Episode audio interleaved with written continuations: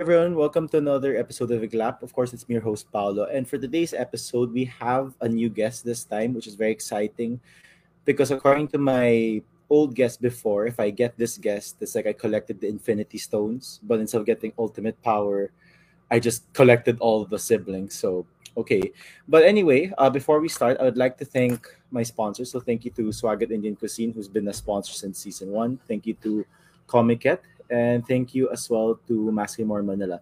So for today's episode, we have a 25-year-old Filipino adult noob currently working in an ad agency, and he plays a lot of basketball, video games, and he just loves hanging out with friends. So welcome to the podcast for the very first time, Jolo Liwag. Hey, Jolo. Hi, everyone. Hey, Jolo. So you know, you're new, and I'm not sure if you've seen like Chio's episode and Mikey's episode but you know before we you know start the episode and all these things i usually ask my guests to like give a fun fact about themselves that not a lot of people may know about you. So yeah. All right random fun fact about myself. Okay, that not a lot not, of people uh, don't know about yeah. okay maybe i'm not really sure if this is really fun or anything but okay. I am capable of eating um nine cups of rice in one meal before in my peak days when I was exercising a lot. Nine cups at least. That was my record in Mang Inasal um, in high school, fourth year. And during the time when I was training a lot, yeah, I think I only had like one piece of like chicken paa from the smaller one pa, yeah. Just a smaller one. And then after that, I just kept on refilling the rice and rice. And then I didn't even realize I had nine cups already. Yeah, but your boy can eat. Yeah, but how many sorry. cups of soup did you have, have though? Sorry, sorry. How many cups of soup did you have? Soup? Yeah, because I, I think I think I only had two. I think I only had two cups of soup. But like, I just made, I just made banat the rice, man. Like, I had the rice. I just so I would ask for the rice, and then I would drench it with as much chicken um, oil, ch- chicken oil as much as possible, and then eat maybe like one piece of chicken, and then after that it's the rice. That's it. That's we call efficiency. Yeah, but damn man, I mean, you only had two cups of soup. I mean, yeah. I mean, I mean, I love the soup because you know I'm really a soup person, but I kind of got that you know you, you maybe have drenched the rice with chicken oil, but like eating that much chicken oil, you, you know what I mean? Like with like only two cups of soup because I would like to think that soup kind of cleanses your palate. You know what I mean? Or like maybe cleans your body in a way, if that makes sense. Well, I don't know if I found the soup what the cleanse cleansed me because I was just enjoying the chicken oil right. So why would I wash it out in the first place? Uh, this no, is, that makes sense. Is, okay. This is past thinking, not anymore now because I watch my health. But before, I just I would eat anything as much as possible. Okay, so you, you could you could do nine cups before, and like you, you know during your prime, like when you were younger and all of these things. But how about now? Like, have you eaten Mang Inasal recently? Or recently? Uh, yeah, but more. I haven't eaten a Mang Inasal actually for a really long time, but I have. Uh, so like recently, actually, I just I ate in Saboten, the this, mm-hmm. this Japanese restaurant BGC. Yeah. I had four cups of rice uh, with just one one katsudon. So I think my appetite is still there, but it's not anymore as big peak as before. It's not as crazy with your nine cups with um chicken paa, which is the smallest, by the way. I mean, if you did yeah, um yeah. you know the chicken breast, that that would kind uh well sorry, chicken wing with chicken chicken paa foot foot is the yeah that's, that's like PM one. PM two is wing mm-hmm. and breast, right? Yeah, yeah, wing and breast. That's the view. Because paa is leg and thigh, yeah. which is like the best tasting part, but you know also the smallest, right? So, yeah. okay, well that was a fun fact. I mean, damn, nine cups of rice, uh, filled with like you know oil and all of that. So, um, I think Mikey, your bro- so both of your brothers are here, and Mikey says good for four as a snack. So actually, Mikey mentioned this when he shared the post. Could, could you tell us that story? Like, what is this um good for four as a snack that he keeps you know um mentioning? Um, I think this was before when like so I think these were before when like we had these fast food restaurants that we would go to.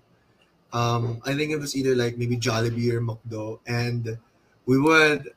So I remember you would have these meals before, where you'd have like these meals are good for four, and it's like maybe like it's a chicken joy. An example Jollibee, with it being the chicken joy, a champ, and then maybe like spaghetti. Uh, sorry, spaghetti, and even a we call it, um the uh, Jolly Hot Dog.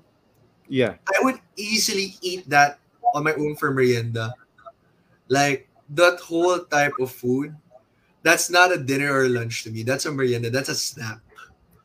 As in my peak, the Kuya Mikey knows this. I'm capable of like really eating a lot just for like a merienda. And those types of meals are good for one for me.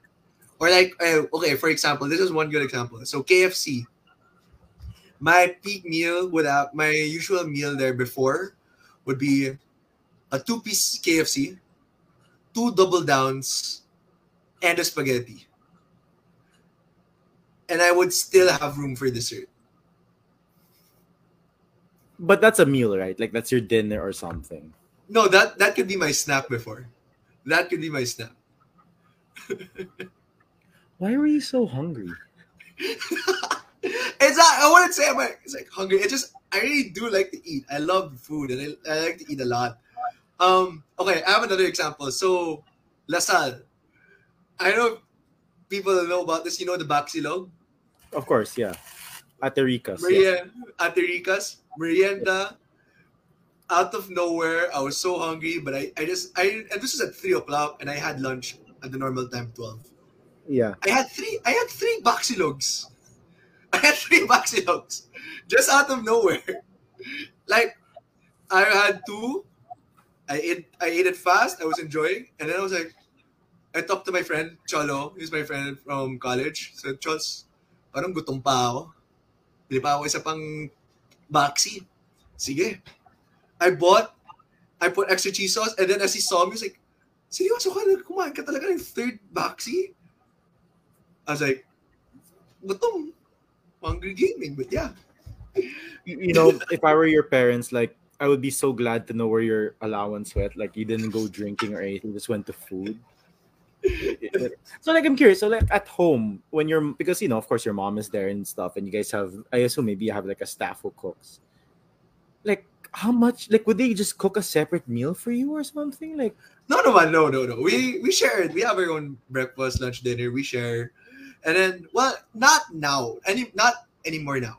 Uh, I used to uh eat a lot. Like I would be the three cups of rice and the breakfast type of guy before, and like my scrambled egg, I'd be like having three eggs in one serving, then maybe lots of ulam, yeah, longanisa. scrambled egg is okay. Yeah, yeah, Kind of normal.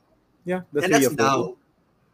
But before, um, I think I would go really heavy because like there was a time I was so when I was still training in basketball, I'd have my morning whey protein, which is very heavy. I'd Yeah. still have like a granola bar as a, another snack, and I'd still have my normal breakfast.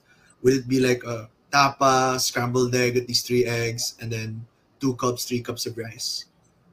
I really, I really ate a lot, but it wasn't like I was gaining fat because I exercised. I at least Yeah. exercised maybe like um for my peak time would be like three four hours of high intensity training in basketball, and then when I got into college, uh, when I was in college and I was doing CrossFit and uh, playing basketball leisurely, uh, maybe about two three hours. So I never really felt guilty about eating a lot.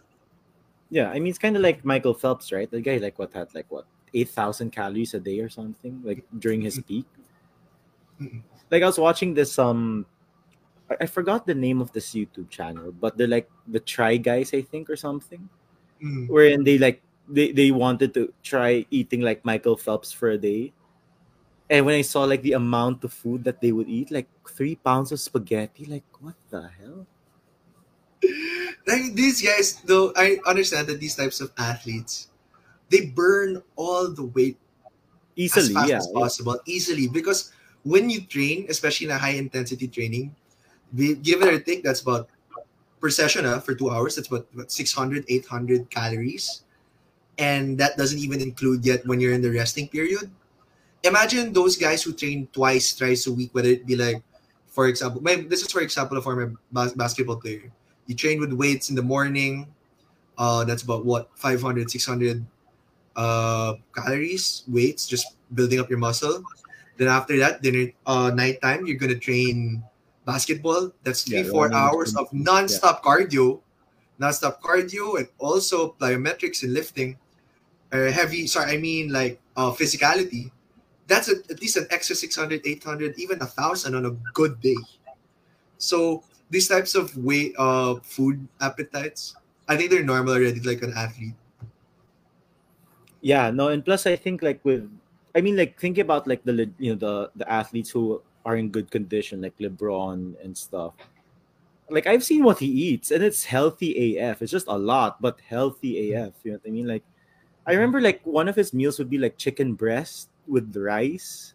You know what I mean? But then like you know it's not like fried rice or fried chicken. You know what I mean? So It's the healthy type of rice, you know, brown rice, quinoa, I think it was red what I saw. Yeah. or red rice. Well, here in the Philippines, we got uh, White. this. Yeah, it's all just all white, and you want it's either white or garlic rice. Unless you want to go fancy, you go Japanese rice, you get gohan or sorry, gohan's white rice, but chahan. Yeah, That's shout what out to rice. Yeah. Shout out to every Japanese restaurant that had to suffer with me getting like four cups of chahan. Why Yeah, would they suffer though? You're giving them more money. I mean no, but like I'm paying one cup of rice. I'm paying the amount of like the price of one cup of rice for like four cups of rice. So Ah, I you mean the undy stuff. Okay, got it, got it. Okay, fair enough. Okay, so you know we were talking about basketball and all these things, and what made you get into the sport? Like, what was the reason why you were like, you know, I, I like this. You know, you know what I mean? Like, what, what was your experience with that?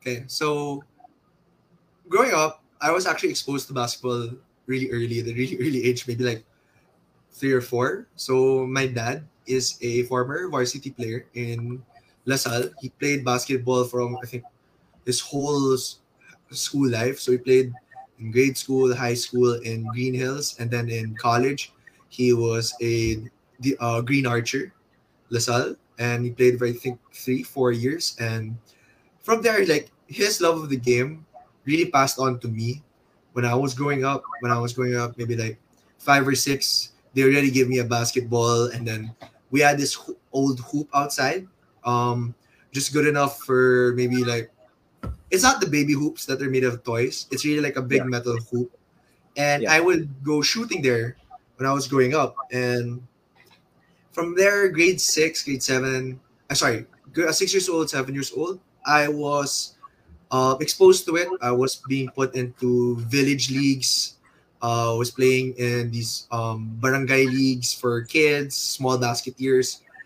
At, at times, I didn't even want to go because I was I was really young and I was being put in these ten year old, eleven year old teams, and I was only seven.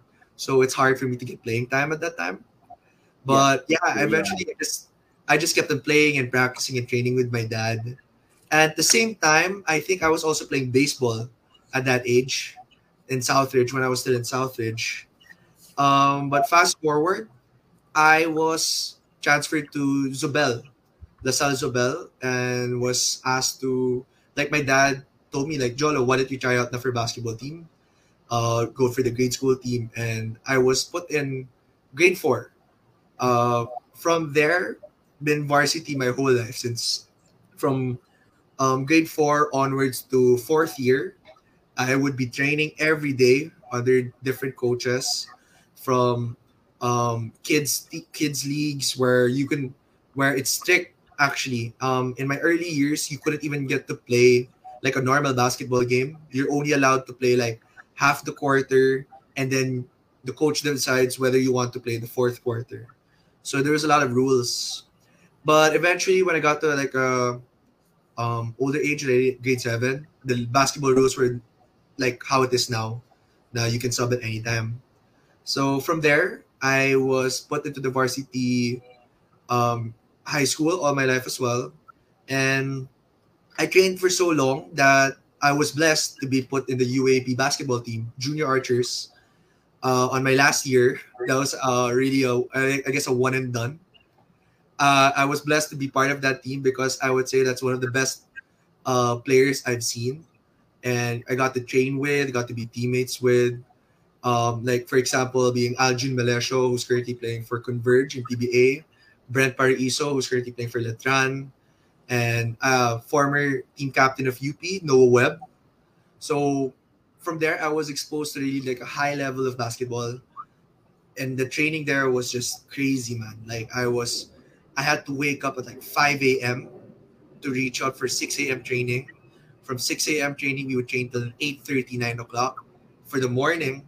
And then after that, we have to train again at 5 30 until 8 30, maybe at the worst 9 o'clock. That's another three and a half hours. So we, I guess we were training for basketball like six hours a day. At that time, that whole in my whole in my senior life, that was my kind of my, my life. My social life was a bit minimal compared to what I was doing in basketball. So I ended up playing basketball nonstop. And then eventually, when I was graduating, when we, when I finished UAAP, when I finished um, high school, I was, I decided that I kind of wanted to pursue other things. I wanted to focus already on my studies. So I decided to play basketball. Uh, I decided to just uh, enter La Salle as a regular student. I decided to just play basketball leisurely and just want to play on my own pace, on my own fun. I don't really have to focus on practicing anymore, just enjoying the game itself. So yeah, I guess that's how I really went from like how I got to grow up with basketball. So like, how would you describe yourself as a player? Like, because of course there are some players who are in they're very flashy. You know, like if we look at NBA examples, like there's you know your Dwyane Wade, your LeBrons. Uh, then you have your players, like for example, who are more fundamentals, I guess. So you know Tim Duncan. I'd even argue um, Paul Pierce is a kind of fundamental type player, not very flashy, very good at trash talking, but his moves weren't you know fantastic, right? So how would you you know? Okay, so I think my best description would have to be you actually mentioned it, um, Paul Pierce. Um, because other I don't trash talk at all. Um, basketball teammates of mine in Pretty Huge, Zobel, Alabang, Alabang Hills, you guys have to defend me on this because I am not a trash talker. But when I was um growing up, I was really one of the slower guys in basketball. Like I would make my baskets just through um just off the ball movement, being uh being timing, just catching my my opponents off guard, and also my shooting. Uh, I would say that I'm a pretty good shooter. Uh, score is also okay on a good. Uh, if I'm like capable of attacking, slashing the basket, I could if like the situation calls so but more or more or less i'm really more of like a scorer that's not really um explosive. I'm not i'm not the most athletic but i feel like i'm a good capable of score uh with different types of means like you uh taking advantage of screens uh positioning myself for a jump shot for uh doing backdoor cuts or flare flare out cuts. I'm not really gonna be the guy that's gonna outrun you I'm really slow actually in the game, but I am capable of positioning myself the best way possible to make some good baskets. So, if you were to describe yourself with a current NBA player, just for people who are listening who aren't very too in the, I mean, I understand everything you said, but you know, some people may not. So, who modern player would you compare yourself to? I would say Jayson Tatum without the dribble and ball handling like I'm not special in terms of uh like if you would if you'd say like if you were gonna be a super shooter you want to be Steph Curry. If you want to be a athletic uh freak of nature you want to be um Ja Morant yeah. something like that. Um I would say that I'm all around but I don't really I'm a jack of all trades. I guess that would be the best description. Okay so we have some comments from Ken here so he said that you beat Ben one on one before. Is that true? No, it's not. Ken, I don't know what you're talking about. No, I did not beat Ben Mbala. What are you talking about? Because man, if you did beat Ben Mbala, I'd be like, damn, dude, you should be in the PBA, right? No, I did not. I I will say this: when you're against a big athletic guy, I'd rather not even try. It's all right, man. I'm gonna Yeah. just try to shoot over him. Yeah, but he's like what six six, right? Six six six seven. Um, and you're six. I'm five. I'm five eleven and a half. What can I do? Ah, I mean, okay, fair enough. So okay, so you know we're, we're talking about basketball, and right now, who's who's your favorite team? My favorite team is the Boston Celtics. Like ever will- since or Ever since 2008, Big Ah. Three: Kevin Boston Garnett, Paul yeah. Pierce, Ray Allen. I was a fan when Kevin Garnett transferred. I was because I was originally a fan of the Minnesota Timberwolves. I even know Latrell Sprewell, Sam Cassell, these old names. But Malik Sealy, Malik Sealy, uh, Sam Mitchell, but even before he was a coach. yeah, But eventually, when he transferred to um, the Boston Celtics, I became a fan. Like I only started following them actually really late into the league season, like maybe like middle of the season, because I was only ten years old. I wasn't really sure how I was going to support them basketball. But when he transferred, and then I was watching these games, I would bump into them in our old TV and like, wow, Kevin Garnett looks so freaking good already in the Celtics. In the Celtics right now, they're winning. They were they were the number one seed. They were one of the biggest turnarounds in NBA history, and they're suddenly uh, the championship contenders. And then fast forward, they made it to the finals. Okay, disclaimer: I was very scared also because in the playoffs, I remember round one, round two, game sevens all Always, around, and Uh, I was so scared. and and, Imagine um, the number Hawks and, and Cleveland. I was like, how right Cleveland. he was number one? How are we in a game seven series against these guys? That was one scary one. You have to give it. You have to give credit to the Hawks, though. I mean, they had uh, what do you guys? They had a, a young Al Horford, a young Paul Millsap. Arguably, you could say Josh Childress is a great defender, but that's it. Nothing Oh, else. I know, but like at the same time, come on, the talent of the Celtics was And they had Mike. Bibby, man. I mean, they had Mike Bibby, who was still somewhat okay. Somewhat, but like at this time, we were we had a a, th- a team, a big three that were all in their prime. I would say still all in their prime because that was early thirties, meaning they have the uh, experience already of a long time player. They they still have their a good amount of youth. They didn't really get injured. They should be capable of Yeah. dominating at least. But they gave three games, which kind of scared me a lot. And give I give it I give it to the Hawks. They're good. They're really spunky.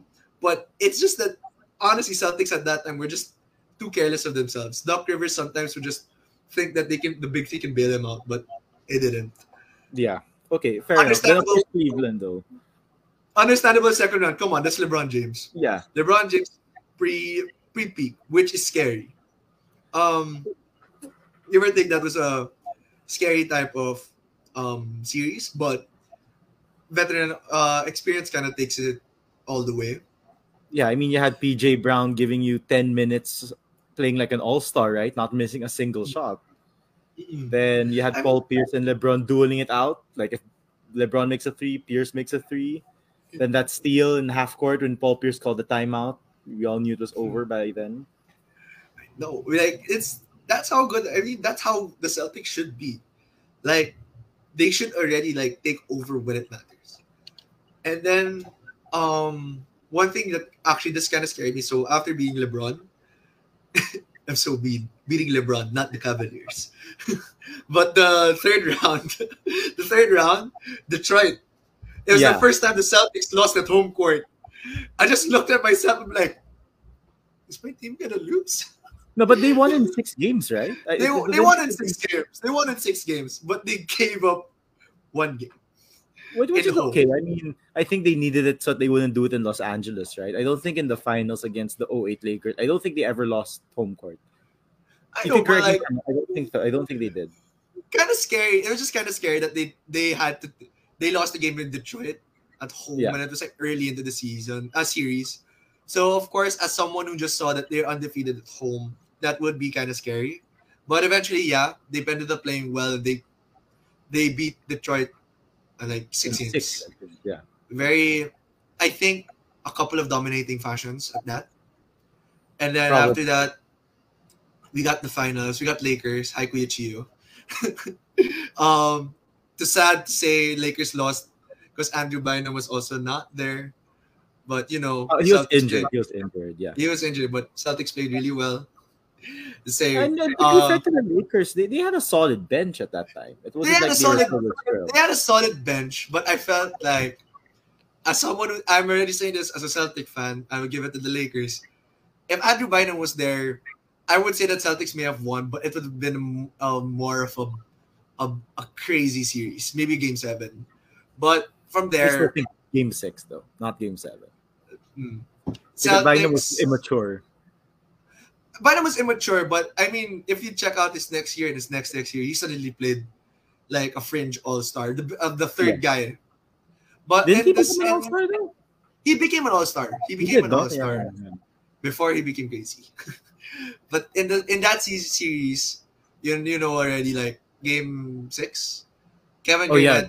32 points, just- I think. he just went crazy. Pierce consistently played well. Ray Allen Ray Allen, doing of his own things. And yeah, um, from there, I was as soon as they won the championship, I was like, okay, I'm gonna be a Celtic fan, not just a Kevin Garnett fan. I'll be a Celtic fan. You know, I remember in that um finals, uh game six, that's the only final series, if I'm not mistaken, where every player on the Celtic side who came in scored. Mhm. I remember hearing so bench roster. I still remember would be Eddie House, Leon Yeah. Powe, Leon Um, Powe, fucking classic. um, Tony Allen, Glen, Tony Allen, Glen Davis. Glen Davis, James Posey, uh, hmm, lots of other players. I can't remember anymore the third Uh, stringers. No, you have guys That's- like Scott Pollard, Brian Scalabrine. Ah, yeah, Scott Pollard and Brian Scalabrine, of Uh, course. then you also have Gabe Pruitt. My goodness. Game through. Yeah, I mean, we didn't even have we didn't have uh Rasheed Wallace yet at that time. I think we got him No, that was 2010. That was next 2010. year. Um, yeah. Then we had an we still had a young Rajon Rondo. He wasn't gonna Yeah. be he wasn't gonna be All Star yet. Sam was Cassell pretty was the starting, if I'm not mistaken. Sam Cassell. No, no, no, no. Sam Cassell I was think the he starter. was. Yeah. Oh, I think he started. Yeah, yeah, yeah. wow. I, Or maybe there were just stretches in the season where they would switch it up. You know I mean? I think they would switch it up. I remember Rondo finishing. I remember because if he was starting, I would always know that he would finish the game. There was one game that he finished. I know because he missed the buzzer beater. Just to remember. Yeah. But uh but yeah, Rondo was amazing. He was young. I think he was drafted by Phoenix. Then Boston traded for him, right? Yeah.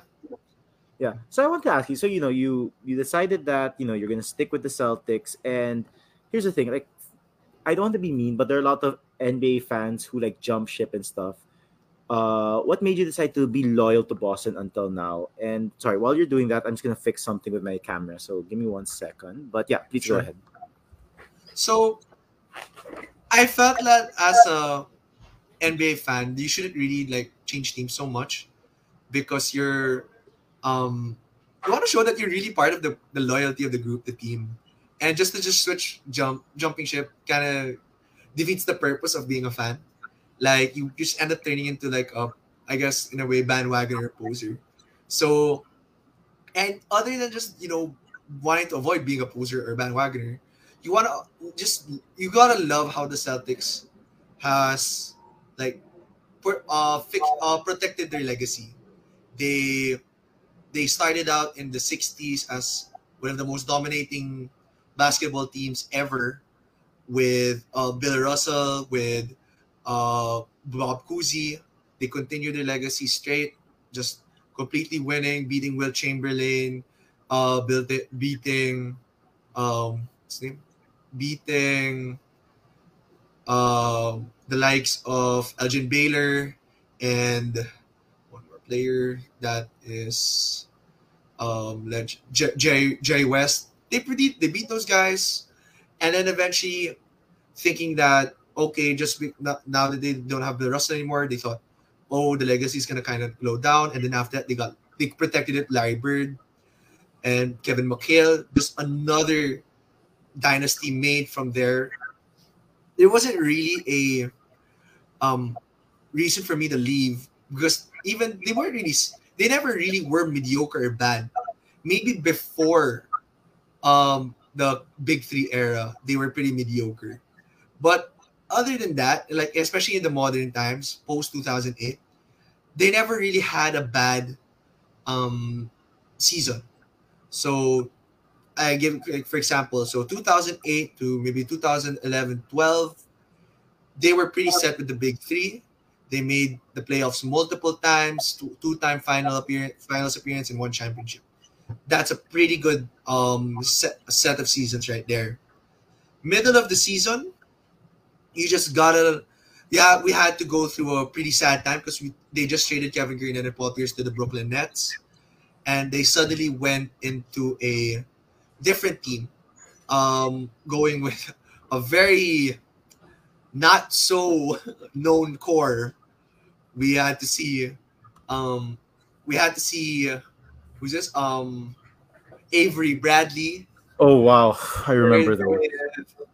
Um, paired with Marcus um, Smart. Jared, Marcus Smart, Jared, Jared Sullinger, Sullinger. Oh, then who's that other guy? uh, Jonas Jerebko. Oh my god, yeah. we the got to go through those times. I would say those are only dark times, and honestly, I stuck through with it. Yeah, I same. supported I supported the Celtics at that time. Like Kevin Garnett was in Brooklyn, but Same with Pierce. it's a new team. I don't know if I want to support it. I played it in 2K, but in terms of in the Celtics, I said I still want to know what's happening to them. I still want to be aware of like how they're doing. And then I was happy when the Celtics got Isaiah Thomas, and he suddenly turned into a crazy um uh, all star and turned it even to an MVP candidate. Yeah. And I was so happy that he played so well. And then, you know, that that historical season where uh he he beat the Wizards in seven games in round two. And Yeah. then unfortunately he got unfortunately he got clobbered against um Cleveland. But can I just say though, um, as much as I love IT, because again, for me, he could have. I mean, I wanted him to win MVP. Who helped us beat the Wizards? For me, greatest hero Kelly motherfucking Olynyk. Like that Olynyk. guy just came. I'll never forget. He scored like 27 points off the bench. And I'll never forget this, you know, because we weren't winning by that much. We were winning by like three points, five points. It was not like a big lead, right? Then I remember his last three points from the 27 point stat line. He shot a three. He walked a few steps forward with his hand like that, and the ball was still gonna go in. They went went in. He ran back. I was like, shit, this guy is like possessed, you know. Crazy. That guy it was an unexpected um like asset. I would no say. one expected it. No, no one. one expected. I mean, I actually saw this tweet. It was kind of funny. I don't remember who tweeted it, but he said, "I like Celtics getting Kelly Olynyk. I feel like he's gonna be a good, he's gonna be a good addition to the team." And when I was watching the season, ah, he's okay. Just a bit, uh, undersized big man who can make threes. And then that playoff, that playoff run happened, and I'm like, "All right, guess Yeah. we got another gem right there." Yeah, but you know, but now with the current Celtics, uh, we lost in the finals last year against Golden State, which obviously was obvious. I actually felt that Golden State was the favored one, not us. So, Agree. you know, but now I think we're playing really well. What are your, what do you think are our chances of actually winning it all this year? we have to win the championship. We have to win the championship. The the lineup is set adding Malcolm Brogdon. We have good role players like Sam Hauser and um Sam Blake. Hauser and like Blake, but Blake's a third stringer now. And Yeah. we're gonna have Robert we're gonna have Robert Williams in December. Um no more excuses for the Celtics. I think it's time to win now, especially with how Tatum is playing. Tatum and Brown. Tatum is Both of them. playing like a Tatum is playing MVP like an, candidate. it's already MVP candidate now. Jaylen Brown is playing like an all-star starter. You can Yeah. fight me on this. On people can No, fight me on this no. all you want. DeMar DeRozan sorry, your team's not winning right now. Zach LaVine, team's not winning right now too. Um, in terms of other guards like Kyrie Irving, and oh, so you know naman how Kyrie Irving is. Who's a racist? Other guards, other shooting guards. Right now, Jaylen Brown's averaging 25 points a game together with another guy. Gotta give it to the guy. Like these, Yeah. this guy deserves an, not just an All Star nod, but an All Star starter. Um, yeah, like even comparing it to Devin Booker, yeah, Devin Booker's better right now, but Jaylen's playing on a really good pace right now. So, um, I think right now the Celtics just need to fix uh, just a couple of issues, which is just their, um, so you can imagine them like an on switch. Sometimes they turn it off, sometimes they turn it on. But when they turn it off, it's too turned off. It's too shut down. My example would be the Chicago game. Chicago game, they were obviously really lackadaisical and they didn't play well. It caught them up for the first three quarters. They were even down by like 19 points. Fourth quarter, they tried to make a comeback and they were just out of it, gone. Yeah. And then like I watched the also the Cleveland game, the first Cleveland game that they lost to. Another another reason they were they were up turned up all the way to the third quarter, and then the fourth quarter they just said, "Let's leave these guys to fail on their own." They didn't. Donovan Mitchell played well, Evan Mobley played well, and Garland didn't even play that game. So I'm like, ah, another careless lo- another careless loss. But yeah, you know, thinking about it, I mean, I'm a Celtic fan, obviously, uh, born and raised ever since. Um, not to be biased, but I do feel that Boston is should be one of the favorites this year, even more than because I again Golden State right now, Father Time is catching up to Klay really badly. Um, I'd even argue Draymond also. Uh, Father Time is catching up. It's only Steph who, at his age, is still playing at an extremely high level. Then when you look at their bench, I mean, James Wiseman's in the G League. I have no idea what's happening with him. I mean, I, I was expecting a lot from that guy. He was drafted right after um was he drafted right after uh who was number one that year? Um shucks. Been a while. Because it was Zion and Ja. Then the next season that was James Wiseman. Right? So it was after Zion. Okay, No, it was Zion and Ja. Eh. Um James Wiseman draft. Let's see who it was. Uh so you know, because he was the number two pick, right? And I remember the first pick being a guard because I don't remember because I don't think Golden State would have used the, the if they had the first pick, they would have used it on this guy. It was oh Anthony Edwards. Okay, right, yeah, because it was Ant, then Wiseman, then Ball. Sorry, for some reason I always felt that LaMelo Ball should have been the first pick, but just a young. It was just a uh, well, as to say sadly that this oh yeah, Lam- LaMelo. This that draft wasn't really as talented as like the past few. Like yeah, maybe Zion is really good.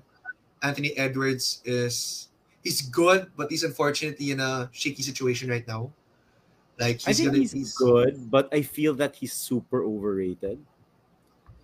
I think it's because of the situation he's in. Like he has to play second fiddle. Like should yeah, no choice. He has to play second fiddle to the Towns, and then Gobert came in. He may be a defensive guy, but he's still an option. You have D'Lo, who's also a prime scorer. Should be, but he's not playing well. So Who disappeared, Um, by the way? Ever since he went he to Minnesota, disappeared. completely disappeared th- these Yeah. last few seasons. Like No, it's but yeah, it's no, kind of tough. No, it is. But then, you know, for me, when I was in that draft, that was the only time I said that teams would regret not drafting LaMelo. Because can you imagine LaMelo with the Wolves right now? I think he's what they need more than D'Lo or even A- Anthony.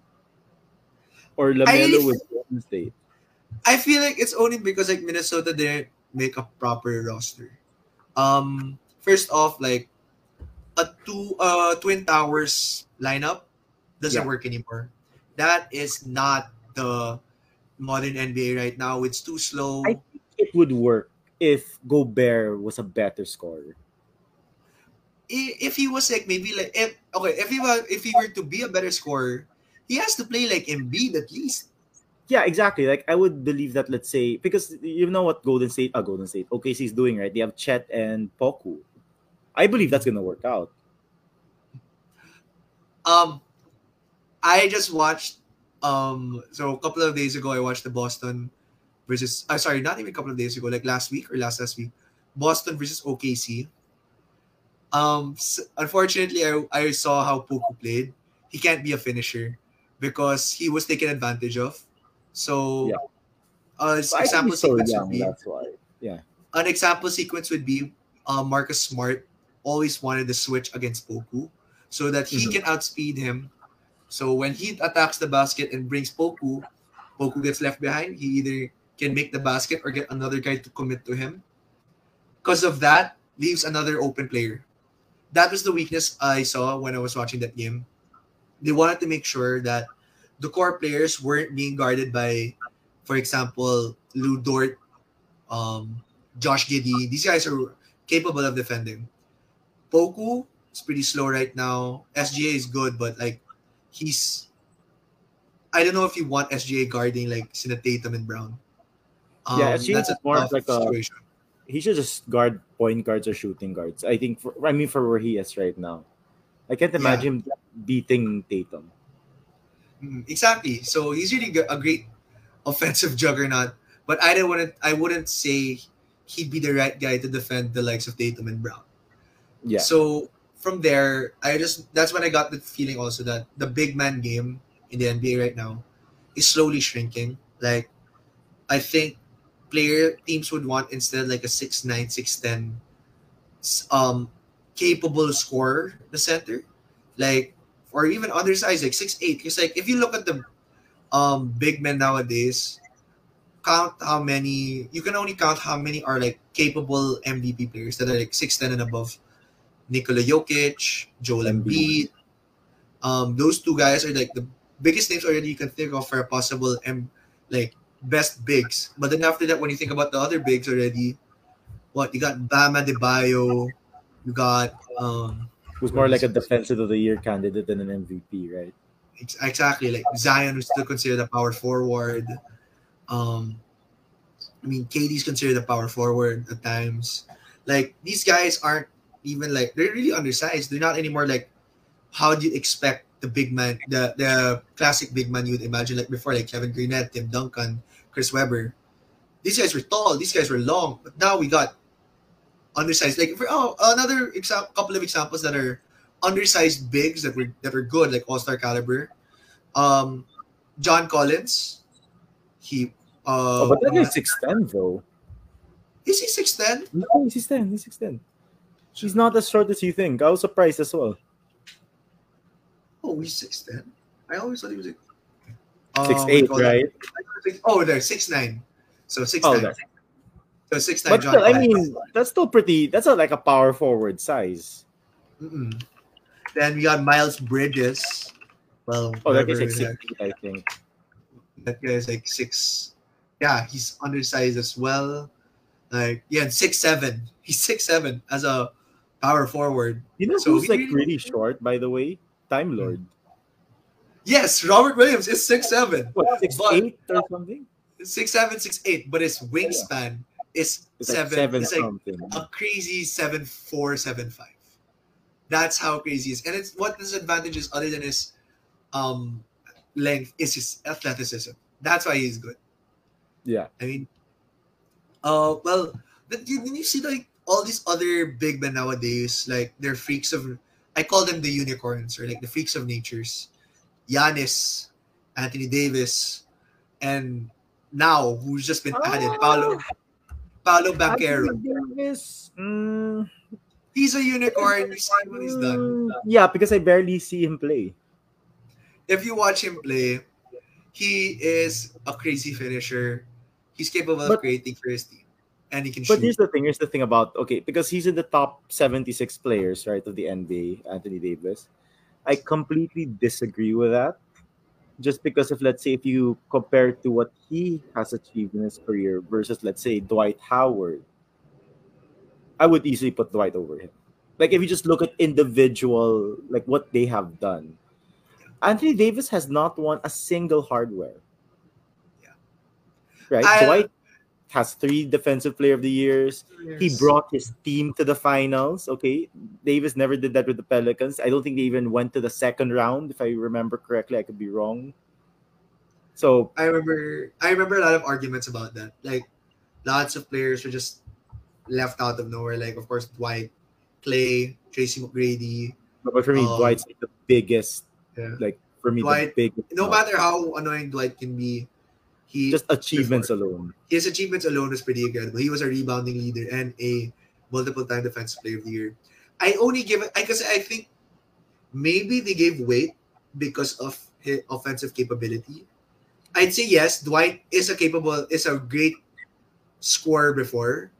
I mean, he was averaging a double double, but I think like they fell in love with how Anthony Davis is such a offensive juggernaut. And to be honest, he did have a good couple of playoff runs. Like he didn't really yes, he doesn't have hardware, but if you'd seen naman how his team was, like he had an injured Jrue Holiday, he had DeMarcus Cousins, He had Omar Like- Shari- uh, Omer Asik for a while.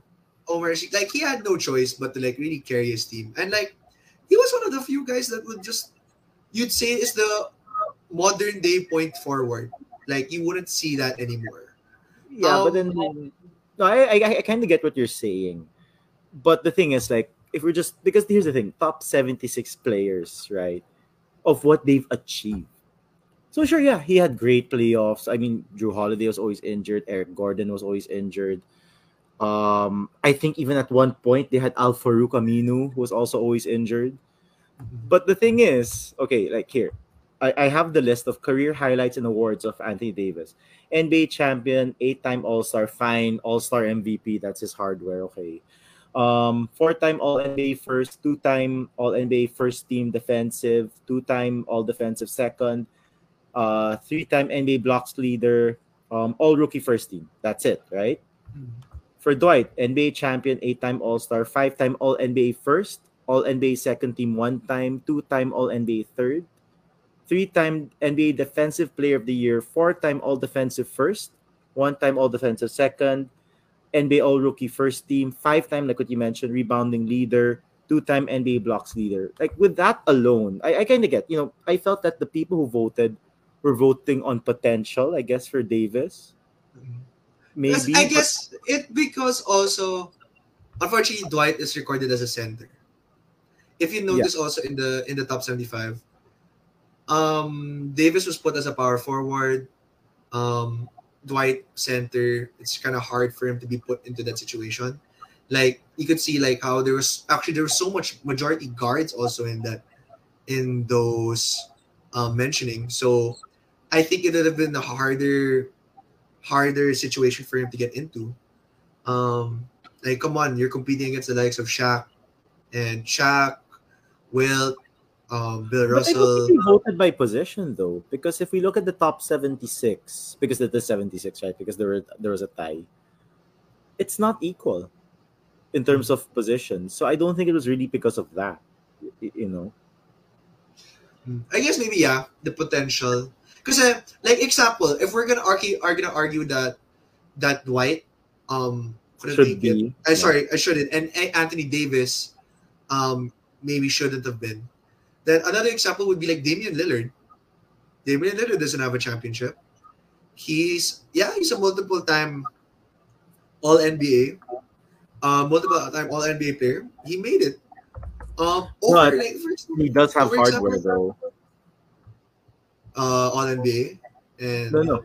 Rookie of the year, he beat Anthony Davis. oh, rookie of the year. So Mm. six-time All-Star, All NBA, uh, first team once, four-time second, one-time All NBA third, Rookie of the Year. Actually, you know, I agree. Um, I think Dame is a good player, but he shouldn't even be there as well. But the thing That's is, I would argue that Klay Thompson doesn't deserve to be there as well. like Klay Thompson, another big example. Like I was trying to take weight kasi on uh how they were ranking it. And I remember seeing I was actually surprised that Kyrie Irving didn't make it, but Damian Lillard did. And then when I took a look when I took at their stats, when I look at their stats and the weight of their of their capabilities, Dame played pretty well for his all of his playoff runs. Yeah, He was the most efficient guy yeah. if you He's scored counted in a 50 how many times? if you'd say on a percentage how many times he's how many times he's carried his team almost alone counted a lot while Kyrie he has a championship Yes, all NBA nods. But in the playoffs, yeah, he had that amazing shot, but LeBron was still majority carrying the load. Like, uh, you have to give it to like you have to really take a look into the weight of their scoring and capabilities, or sorry, their offensive capabilities. That's why they were making it to the, um, that's why they were making it to the, the top seventy six. Yeah, so Chio, who's a huge AD fan, I remember, says remove Dame, not AD. Ah, anyway, I wouldn't. um, I wouldn't. I would. hon- I wouldn't remove anyone. Also, then, like, I I would, would be biased, and I'm sorry. I would. I would maybe try to remove some of the older players, some of the older players, but I also wouldn't remove. I also wouldn't You remove. remove the older players. They've achieved more than any of the young ones. I mean, I don't know. It's just I guess we're always thinking about like the modern day, like the game has evolved. If we're Yeah, taking but into look at without the these old players, the game would have never evolved because there would be no game. Mm. Guess I, I guess I'm not just like come on, like I don't even know. I mean, majority of like my age wouldn't know like who's Dave the DeBusschere, Dave Bing. I wouldn't know that. So Or I uh, can't really- Bill Sharman. mm-mm. Do you know who Bill Like- Sharman is? exactly, like, I don't know them. So Wait, you don't know Uh, Bill why- Sharman? Are you serious? I really followed the game on like strictly on a modern day, just like So he's the guy who invented morning shoot arounds. mm, So if you ever So- did that in high school or grade school, you can thank Bill Sharman for that. so if Bill Sharman never did that, we wouldn't see Larry Bird and Magic Johnson doing that. Yeah, exactly. I'll give it Okay. to them then. No, but I don't know, man. Like you know, for me, I'm a, you know, like what I mentioned, right? Celtics fan, born and raised. My grandfather was a huge Bill Russell fan. My parents were Larry Bird. Uh, I'm Paul Pierce. You know what I mean? I guess my future kids would be like a Jayson Tatum, probably, because that guy's like what 25. I think you're the same age as Jayson Tatum. No, I'm one, I'm one year older. He's 24. Oh, he's 24. Okay, yeah, but still. So you know, I'm a I'm a huge into traditions when it comes to things like that. That's why the top 50 perfect list for me. That's why I'm glad that they all they voted for the top 50 to remain because there was no questionable person there in my in my in like in my opinion. Like a few guys didn't make it initially, like Dominique Wilkins didn't make it to the top 50, which is fine, you know, because he made it the top 76, which he deserves. So I guess when you do top 100, for sure Dwight's gonna be there, but I felt he should have been there top 75 over AD, you know. Mm-hmm. just a lot of honestly there's a lot of like arguments to say honestly Exactly. the top 75 it's really such a tough situation No, for no, anyone who had to fix that Klay deserves to be in the in that list. I I, I never Sorry. felt he did though. Like Klay Sorry, Thompson sorry. deserving, like Klay Thompson deserving to be in the top 76. I never felt he did. i think Like That's I could even argue Derrick Rose has a better shot than Klay, in my opinion, if we're gonna look at it that way. um i would say that klay has a, a good Top argument 76, huh? yeah top 76 honestly Yeah. because i feel like if you were to say best shooters because yeah he may have been second fiddle to steph curry but he averaged a crazy amount of points as well he was averaging 20 20 plus points a game. He was one of the most efficient scorers. He's also very clutch as well. Um ranking that with other shooters like i'm not saying that klay is better than him but ray allen reggie miller um these guys are shooters. And they didn't really even like example what if ray allen never made it, went to the celtics? He never made it he never got a championship. Would you say that um that see klay thompson is a, would be better than him at that time like he Actually, that's a- I'd that's a argue- But if you ask me, no, I love Ray Allen, but I think he's one of those who barely made it. Mm. See, like it's like those are examples. Like there's are guys that might not have made it unlike a good situation. Like, um, Like, no, look at Reggie Miller. He never had a good situation. mm. But yeah, he made it. Another guy that I felt deserved it though. Mm. One I- guy that I- I got surprised. Go ahead. Reggie Miller? You're surprised he made it? No, no, no. I'm no, I wasn't surprised. I wasn't surprised that he made it. But Okay. another guy that I was surprised that didn't make it actually was Ben Wallace. As a Actually, I would I would agree on that too. Yeah. champion, one of the premier centers also in the early age, Three-time undrafted defensive player of the year. diba? Parang that was one thing I was won- wondering about. Like, how could they not include him? And then I just went back to it, saying that some players don't have, aren't going to be looked upon just in their defense. It'll also look at what they're capable of doing in the offensive side as well.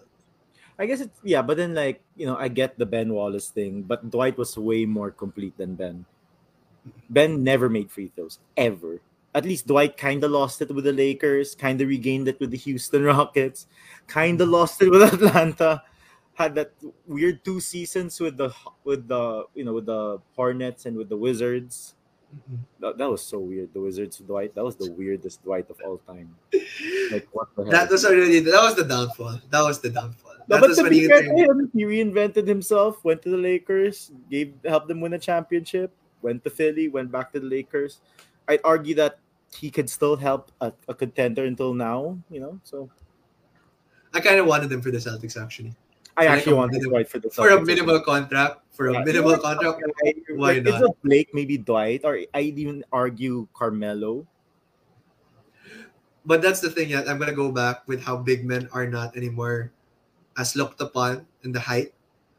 Yeah. Boston's bench. Who's there's there other than Luke Kornet, who gets very minimal minutes. Who's They would rather they would rather play an undersized five with Grant Williams playing at the five, Jayson Tatum at the four. It's not really. No, but then 60 Dwight would then. bring like rebounding. You know what I mean? Like bring think of- rebounding, but he would be a liability in man-to-man defense. Not even just offense. He'll be a liability when he has to when he's gonna be put into punish switches against. Oh, guards. then he has to like stretch out. he has to stretch out and he's gonna overextend. That one example of a guy that had that had to suffer through that was Robert Williams in the finals. Steph Curry wanted that one-on-one matchup with Robert Williams all the time. Robert Williams tends to sag off because he thinks his length can just uh, block anyone. Steph Curry just shoots over him. Yeah. It's not No, really no. gonna be a big man game anymore. Sorry. No, you know, agreed, agreed. I mean, everyone. I mean, even I, you know, I mean, I'm only six feet tall. I'm far from being a center in any capability. You know what I mean? But even I had to learn how to shoot from the outside. Mhm. And we're in the Philippines, man. You know what I mean? We're not in the NBA, right? And even I had to learn how to shoot. You know what I mean? So, Mhm. no, I agree, I agree. But yeah, so but yeah, going back, sorry, Chio, but AD doesn't deserve it for me.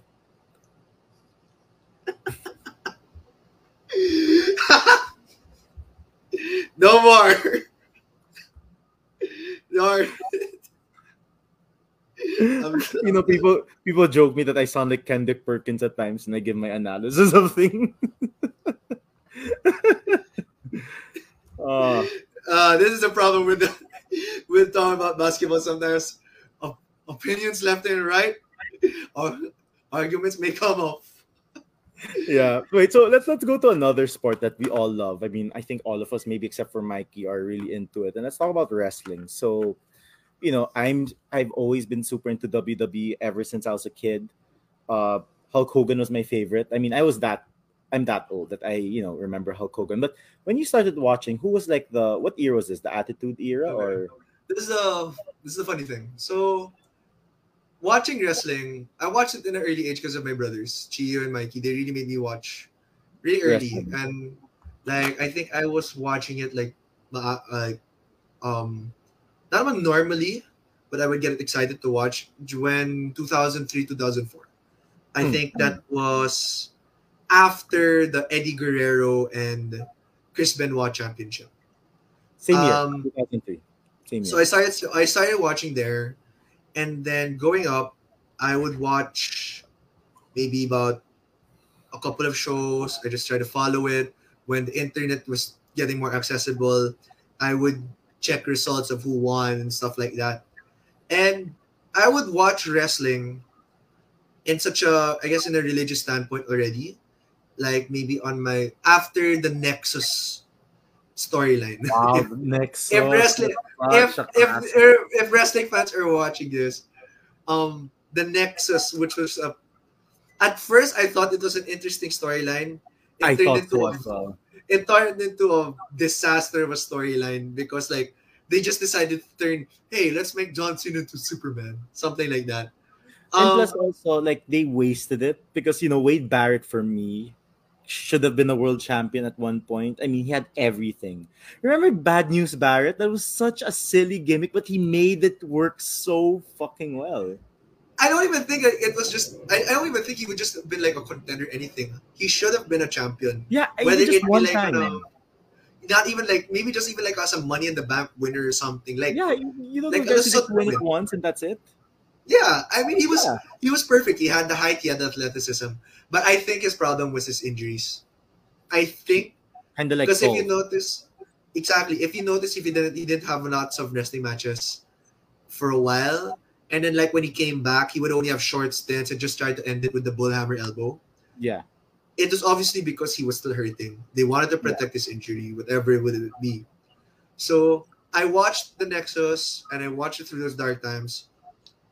Fast forward already, you're not gonna like this. I got hooked when the summer of punk happened. the summer of what? the summer of punk. Sorry. CM Well, Punk you know, stand, here. stand. No, no, but here. Um, okay, to, to make it clear, you know, between two of us, I like CM Punk. Don't get me wrong. When he was in WWE, even in TNA, I'd say I like Pepsi Punk. You know what I mean? Like he's an excellent wrestler. He's going to be one of the greatest of all time. If there's a list of top 100 wrestlers of all time, he's obviously going to be there. If he's not there, that that list is invalid. It's just that I don't like older Punk with all the locker room issues. That's my only thing Yeah. like in terms of like charisma. I mean, I remember when he had um Luke Gallows and that girl, and they're doing the whole Straight edge, thing. straight edge society. Straight edge society, exactly. He was perfect. He was excellent, but his problem was he became a cancer in the locker rooms. That's it. Like Yeah. I like him as a wrestler. I think he's one of the best of all time. Nexus 2.0 was pretty good with Punk.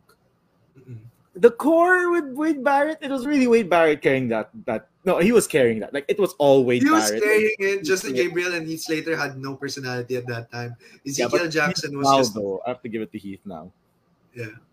No, but yeah, no, but sorry, go, sorry, but yeah, please continue. Yeah, so Summer of Um, Punk, I was a big fan kasi of Punk already in ECW, and then when Summer of Punk happened, I just got hooked. Like he was the bad, he was the good guy that was being a bad guy.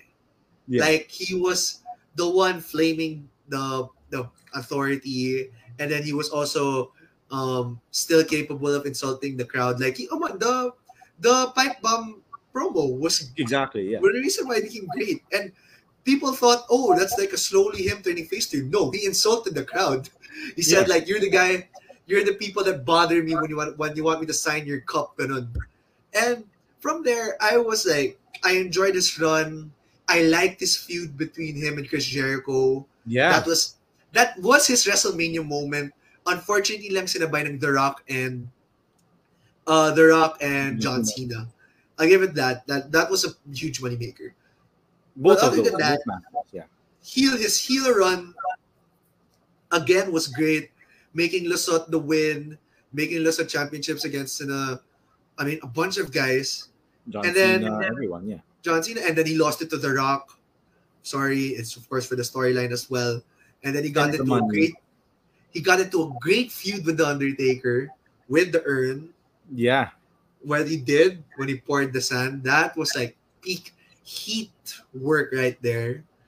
And just from there, I was enjoying his run, my favorite wrestlers. And then when he left, I kind of felt like it was really because the promises were not kept anymore. yeah. Like, you With Vince know, Vince said he'll promise him another run, but he had a staph infection, and like he was forced to wrestle Ryback again. And he, I, I'd give it to him that he should, he should have quit. He quit on his own time, and it was uh, sadly during his wedding period. And admittedly, like I was sad that he didn't even want to sympathize anymore. And I understand already your angle now why you don't like him in the older because he became spoiled. yeah, And I think I only think he's being spoiled because of um because of the situation of him in the WWE. He feels like he deserves more already with what he went through, which Yeah. in a way is wrong. He shouldn't think that. He has to think of other guys who went through it.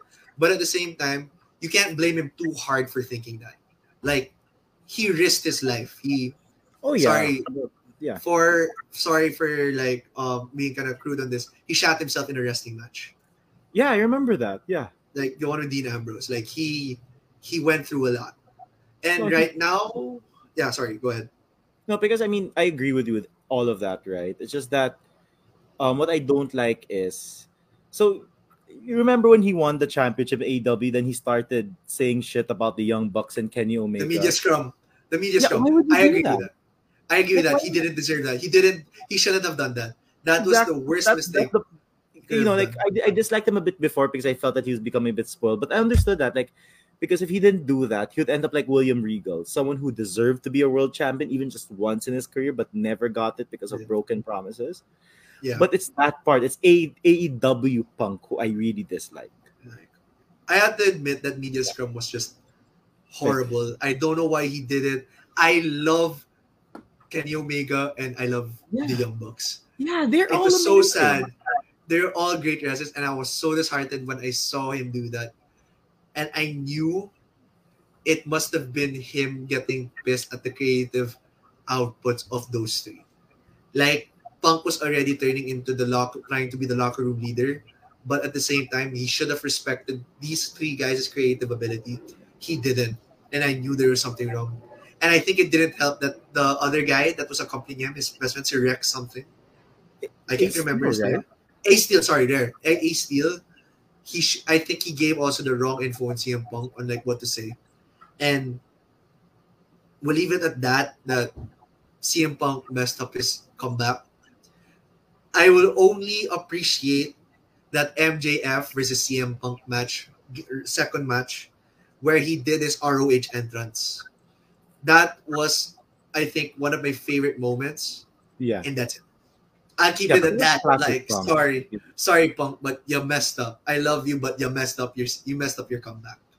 Super. But about AMG, MGF though, I I remember we were discussing this. I was saying that he should be the champion already and all of that. They gave it to him. I, I was surprised. I'm surprised more that he won it again as a heel.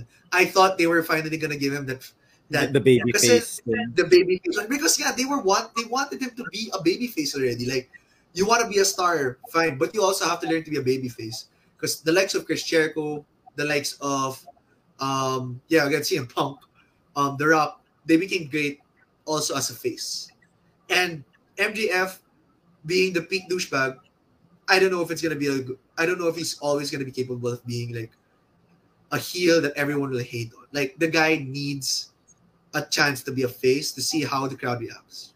Yeah. But I'm trying to remember. Can you think of a champion or a wrestler who became a world champion and was never a face?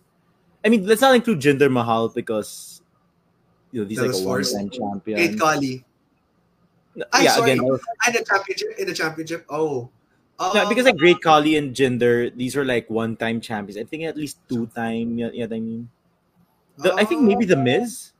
I don't think he was ever a face when he was champion. No, no, no, no. Always a heel. Always a heel. Hmm. Um, He was never a face, no. he was a face. He did become a face when he fought. I think he fought Shane McMahon as a face. He Oh right, yeah, yeah, yeah. yeah.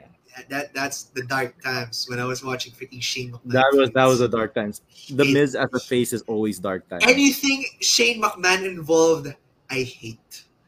Honestly, that guy should not touch the ring. And then that guy is worse than his dad. Because at least his dad, to be fair, when when Vince McMahon became WWF champion, it made sense story wise. But Shane just gets involved where you're like, what? like, how does this make sense? Exactly, I don't understand that stupid best in the world thing was so stupid. I He shouldn't it. have won that. He He should shouldn't not have won that. It should It have should have been been anyone else. else. Honestly, just anyone else, not him. I would Um, even say Mansoor should have won that. Yeah, but well, that's I guess that's the niche fan base that would want a under underutilized guy to come in. Yeah, Um, and plus that's his hometown. You know what I mean? oh yeah, true. I mean, But know, you there know, would, I mean, they it would be a weak one, but it won't be like Shane McMahon week. Like, what?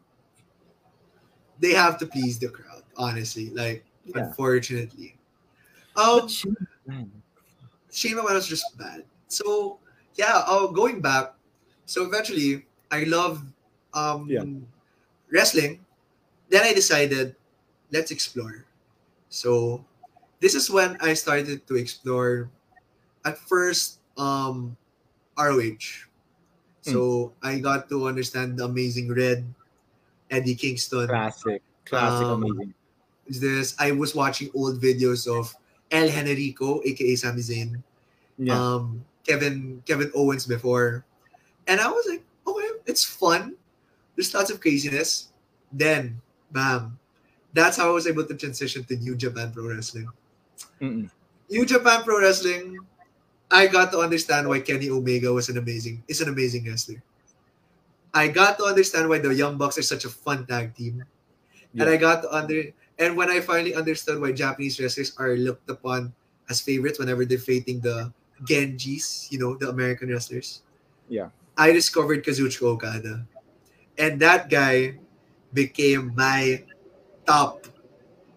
Like I would say he rose up from like if I like I have my favorite wrestlers for like um CM Punk and before that was like Cena who's this? Balor. All the way up there suddenly became Kazuchika Okada. That guy, if those who don't know him, basically he's like the body of The Rock mixed with Ric Flair capable wrestling technicality with a bit of athleticism coming from Dean Ambrose, and then his speaking skills is as good as any star you would think of. That good. Because he's beaten he AJ Styles said that this guy can beat me. I'll give him the feud.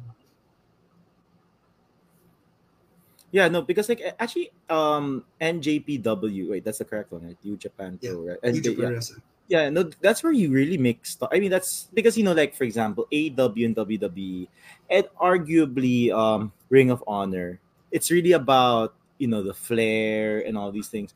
But New Japan, and I would even argue NWA. That's like classic wrestling, you know, where it's about technique. It's about, you know what I mean, like the old schoolness of it all. Hmm. But so yeah, I think a lot of wrestlers when they do the indie scene, they would rather go to New Japan. Yeah, because they can do spots. They can do crazy stuff. They can do the uh, acrobatics. They can do their crazy flips and tricks there. And Yeah. that's true. That's the best. That's for me. I'm biased with that. I like that type of wrestling, but I also like a mix of like technical wrestling as well. Like I loved when I saw um, Eddie Kingston wrestle. Um, who's this? When Eddie Kingston wrestled uh, Tomohiro Ishii, those guys are brawlers. They're bruisers. Legit. When you hear them hit, you can hear the impact all over the stadium. That's how hard hitting they can be. And then you can see these types of matches like if you know Roderick Strong from NXT versus freaking um if you know I don't, I don't think you know this guy. His name is Katsuyori Shibata. This guy is another technical wrestler who could also hit hard.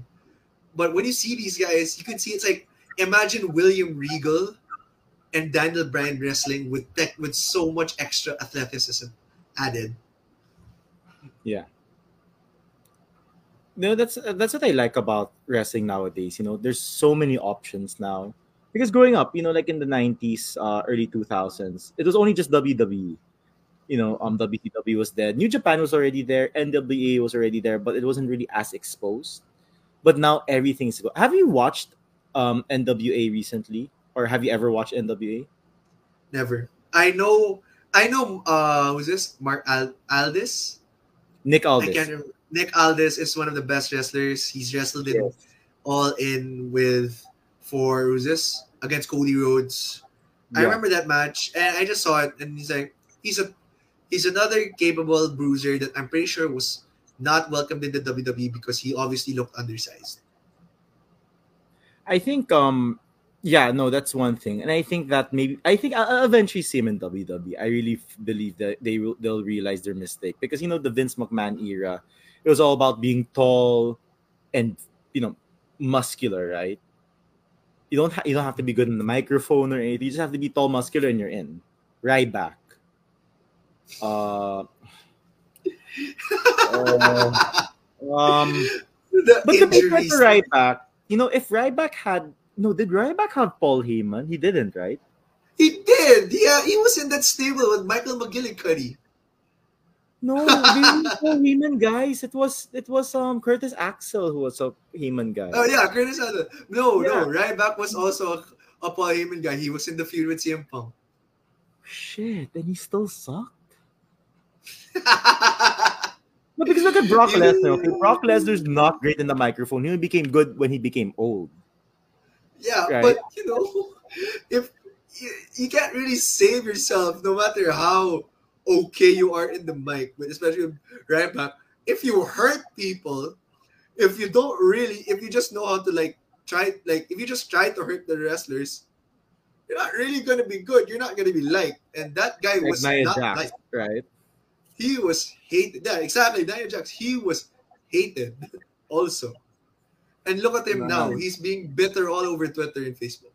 Where, where's he even now? Does he even still wrestle? I, I don't think No, so. he just he just he's just busy being an embittered WWE and writing memes. No, but no, but anyway, um, yeah, I think Nick Aldis will probably get to WWE eventually. I honestly feel that they will get him. But the reason I mentioned NWA is because they're kind of dying right now. I, I'd say, uh, pre-pandemic they're doing so well. They had so many great wrestlers. Um, pre-pandemic, Cody Rhodes was there for a time and all of that. Um, but do you remember? Um, do you remember what's his name?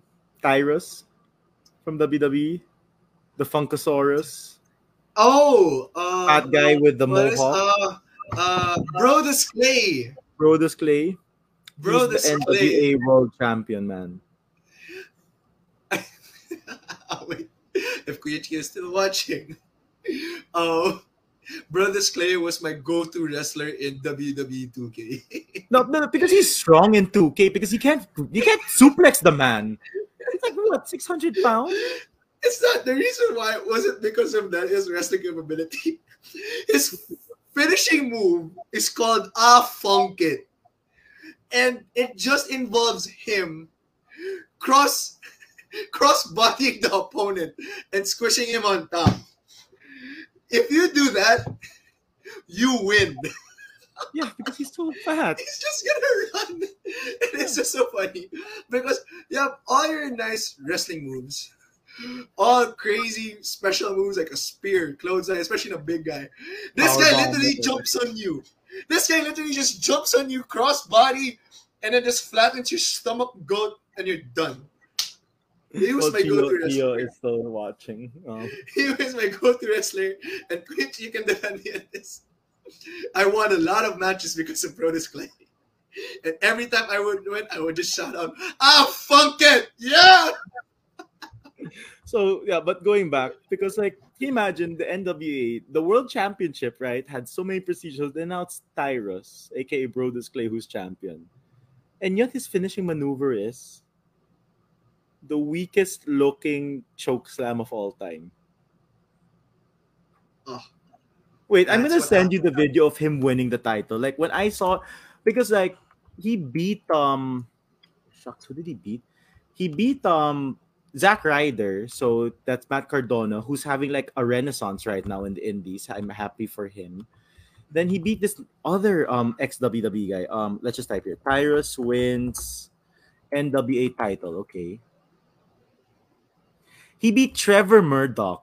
Okay, who also is having like a renaissance because like Trevor Murdoch, I felt was very underutilized in WWE because he wasn't good looking, he was fat. Yeah, Yet I mean he wasn't really athletic.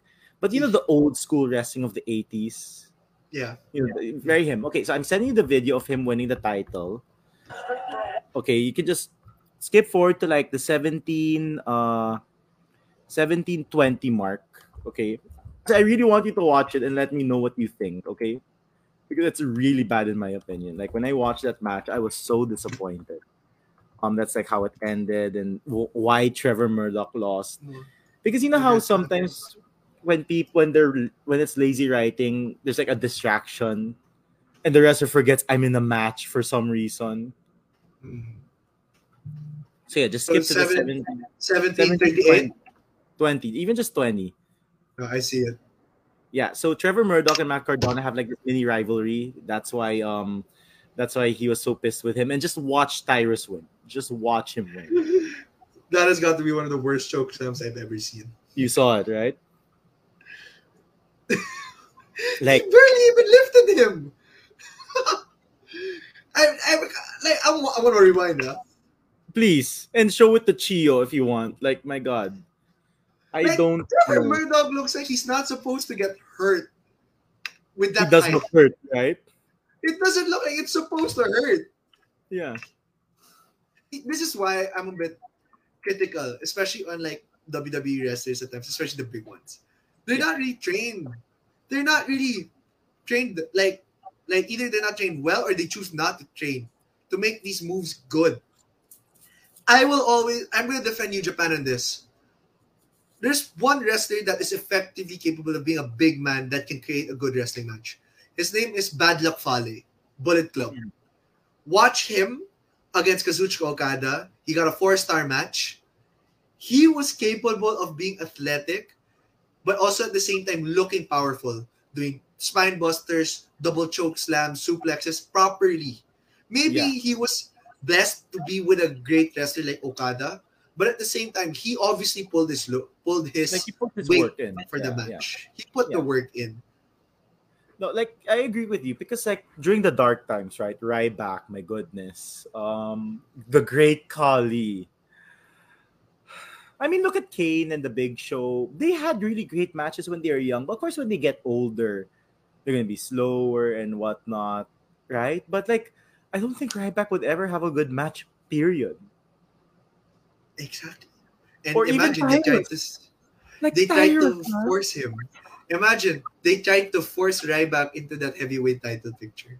They almost made him lo- made him beat Cena and Punk. Yeah.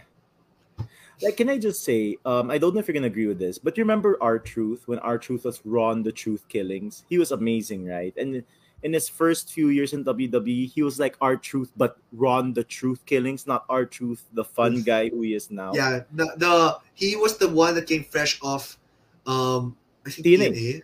yeah, TNA, And yeah, I remember him being really good actually because I remember his finishing move was still it wasn't even the lie detector yet where he does the spinning. yeah. It was He something did- else. Um, It, he did like a ah he did he basically still did the scissors kick yeah, and he was pretty good. yeah. I remember that and I think I know what you're getting at where you mean that how talented he was. I mean he was a United States champion Two on the start. yeah. And and the funny thing was this he actually made an okay heel okay Against John Cena.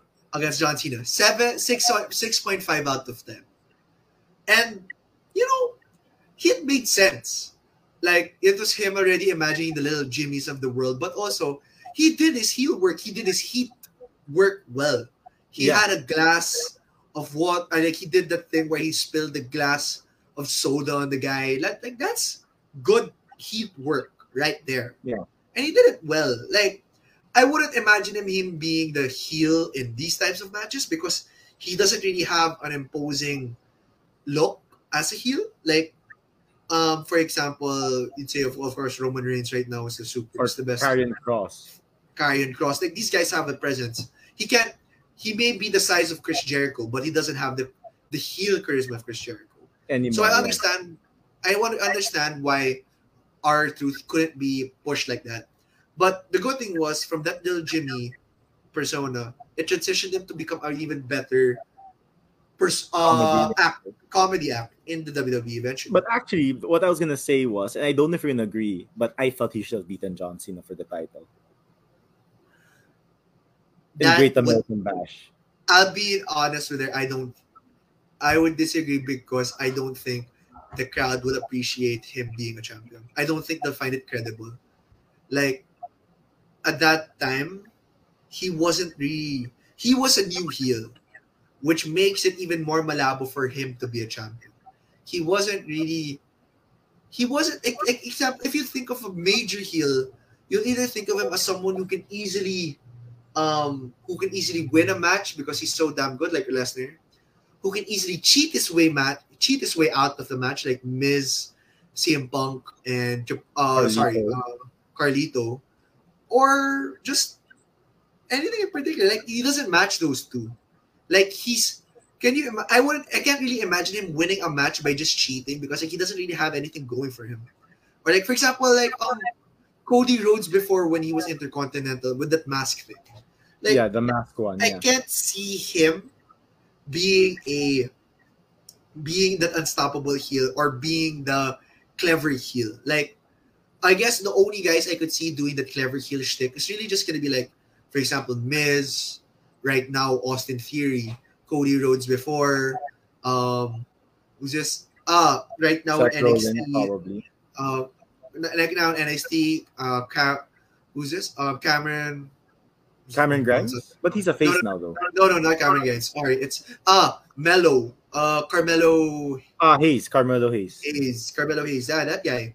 Um, those guys are the ones that are capable of being doing that shtick. But R-Truth doesn't speak to me that. I mean, maybe if he won it in like a fatal four way or in like a six way man, but I wouldn't find it believable for him to just beat John Cena because like the story was meant for him. I think. Okay. sorry, go ahead. No, no, no, no, no, go ahead. Yeah, yeah. like I if he beats John Cena, who does he feud after? it could have been John, like how I saw it was like um back in the day, yeah. Because you mentioned John Cena was like fucking Superman, right? At that time. Like, don't get me wrong, I still think that John Cena is one of the goats of wrestling, even if he only has like 20 moves at most. You know what I mean? But it's not really because of the wrestling, it's because of the total package, right? And the things that he did outside of wrestling, all of that, and all of those things, right? It's just that, you know, at that time, I felt that R-Truth should have won because one, I mean, this is how I see it, right? he had credibility because of his TNA run. That's one. Because I would watch TNA because of R-Truth at that time, right? When he was around the Truth Kings, I felt that if he made, if they, if he beat John Cena, it would have given him credibility as a heel because he wouldn't have been like a Lesnar, you know, imposing force. But you know, those heels were in, they're just assholes. Yeah. But I think that's he the thing, been good though. like that. he was established already in the WWE as just a mid carder. And looking at the crowd reaction, he wasn't getting the the reaction that you would want in a major heel or major face. Um, I would say like an example who turned into like who at first started like small, you'd feel like he'd just be a mid carder at first, and then suddenly he went big. Bobby Lashley. Bobby Lashley didn't win a major championship in the WWE for a long time. 17 years. Eh? They put 17 years. They put him in the United States. They put him in the Intercontinental, W. ECW, and then after that, he went back into the Indies, yeah. Indies. And then like now, they decide, okay, now let's actually turn him into an imposing wrestler. That's when he became capable of being a WWE champion. For me, um, it there still needs to be a certain presence about it, a certain like there's something that has to really stand out from you. My, for example, being like actually I thought this guy was gonna be a champion. I didn't like it, but it was gonna happen. I thought, but you know Vince McMahon left. Um, Austin Theory. I knew that I felt I already that Austin Theory. I thought so too, yeah. I thought Austin Theory was already gonna be a champion, and then what happened? Trips became in charge. Yeah, and then his push just went down the But drain. actually, though, I like what Chips is doing to Austin Theory now. Oh, um, I want to see more. I think it's a good start to a turn. Yeah, yeah, a yeah. great. No, I mean, I don't but- think he should be world champion yet. Maybe give him two to three more years. But Yes, I can see him as like United States, Intercontinental, Tag. I mean, everything else, but not yet that. But I like what he's doing because, you know, one thing I don't like about wrestling now is, you know, those internet fans who just keeps crying automatically. Like, I'm gonna be honest, when he cashed and then he lost, I was like, what the hell is this? Is he ba- being buried already? But I was like, Trips is doing a pretty good job. I don't think he's like Vince Mc because if Vince McMahon did that, you know you're getting buried. There's no redemption here. You know, but what the Trips is doing, like like what you said, I agree with you. I like what I'm seeing. give him like the mid card titles first, build up his credibility, maybe make him beat Cody Rhodes two to three years from now for Exactly. one of those Let- titles. Let him build up. I the guy Yeah. has potential. He's Super. He's, he's douchey, which Yeah. is gonna work eventually. And do, when those types of douchey wrestlers come in, you can see that's how they develop already into the the, to the, the Rocks, to the, the Yeah. yan, to the Seth Rollins. So he should give him give it a chance. The one thing I'm worried about now, actually, with the Triple H run is he's bringing all these new guys back, but they're stuck in limbo where they don't know what to do. My uh, one specific example for me right now is Johnny Gargano. Johnny Gargano, I was so happy he came back. He's also one of my favorite wrestlers. Top. Johnny Wrestling, yeah. Johnny Wrestling, but now he's currently being put into losing singles matches constantly. He's lost to Austin Theory. He's lost to almost recently. I'm thinking this is not a good sign. He's not being put into any title picture. I think um what's going to happen. I could be wrong though. I could really be wrong. But his wife is there, Candice LeRae. And remember, he, Austin Theory, Candice, and Indy Hartwell had that. What was their group called? Stable. again? The the way. The Way, right? I have this feeling, minus Austin Theory, replace him with Dexter Lumis. I think The Way is gonna come back. I think that's why they're making him lose. Candice lost in her second or third match, right? Because Indy Hartwell's been winning in NXT. So I think somewhat, and Dexter Lumis is here, right? So who's left? Just Indy. So I think when The Miz eventually loses to Dexter and Dexter gets his contract, they're gonna have Indy Hartwell help out because of course Maurice is gonna be there. Then Indy's gonna come out, beat the shit out of her, and I think the weight's gonna come back because right now it's very stable heavy, right? You have um You have, Escobar. What's- what's the um, stable? Uh, you have Legado del Fantasma. Yeah, then you, you have got, um, Hurt, Uh, Hit Row. Hurt Hit Row. Hit You Row. have the Viking, Viking Raiders Raiders. again. Man, Sarah Yeah. Logan, like There's lots of. I love the stables, but I feel like they should find a way to balance the brands already. I yeah, like, the championship It- should be separate already. people might not agree with me on this, but I feel like they should make a third brand. I think Oh, what? Sorry. a third brand. I think lang. I don't think they can afford W? because right now, or maybe third because right now they have all this talent, but I think they're already having a problem fitting everyone together. Yeah. they're gonna that's not gonna be a that's it looks it seems like a good problem but it's not because It's others yeah. will not be pushed my example being ricochet and mustafa ali they're Madcap being busy being and madcap moss Kyle Cross right now isn't even in the title picture right now again Not yet. Not yet. not yet, but he's out right now. Um, you have, uh, who's this? You have other guys from NXT that are soon to be coming up. Roderick Strong has been rumored to be going up very soon. They like the Also, Carmelo brothers. Hayes supposedly. Carmelo Hayes, for sure, future United States champion. That's the thing, though. How are you gonna fit them when they're coming back? Right? Yeah. So I think um so you mean a fourth one because it's NXT, Raw, and SmackDown. So Yeah. I think there should be a fourth show. I think No, yeah, just the true. truth. And I think another problem now is the women's division is amazing, which I think is great, but they need like an intercontinental championship, for the like a mid-card title. Yeah, I don't know what they're gonna call it. I have no idea. I'm not a creative person, but for me, there should be at least one mid card title. Just don't call it the Divas Championship. Just don't. Just don't. Remember that those Divas Championship and Women's Championship, right? I uh, don't want to see a feud between Kelly Kelly and Maurice, and then Maurice just DTTs Kelly Kelly out of nowhere. I'm done with that. Oh, but We want wrestling. Oh yeah, I love. Kelly Kelly though. I know. You're just Everyone crushing worthy. Yeah, man. But we Or want wrestling. No, we want Yeah. legit like wrestling. But yeah, I think that's what they're planning with Johnny Gargano. Like make him lose Candice LeRae. Let's have the way again, which was a fun faction, a fun stable. The one I'm worried about the most, like what you said, Ricochet, Mustafa Ali, uh, Madcap Moss. But I'm really worried about, let's say, guys like Dolph Ziggler.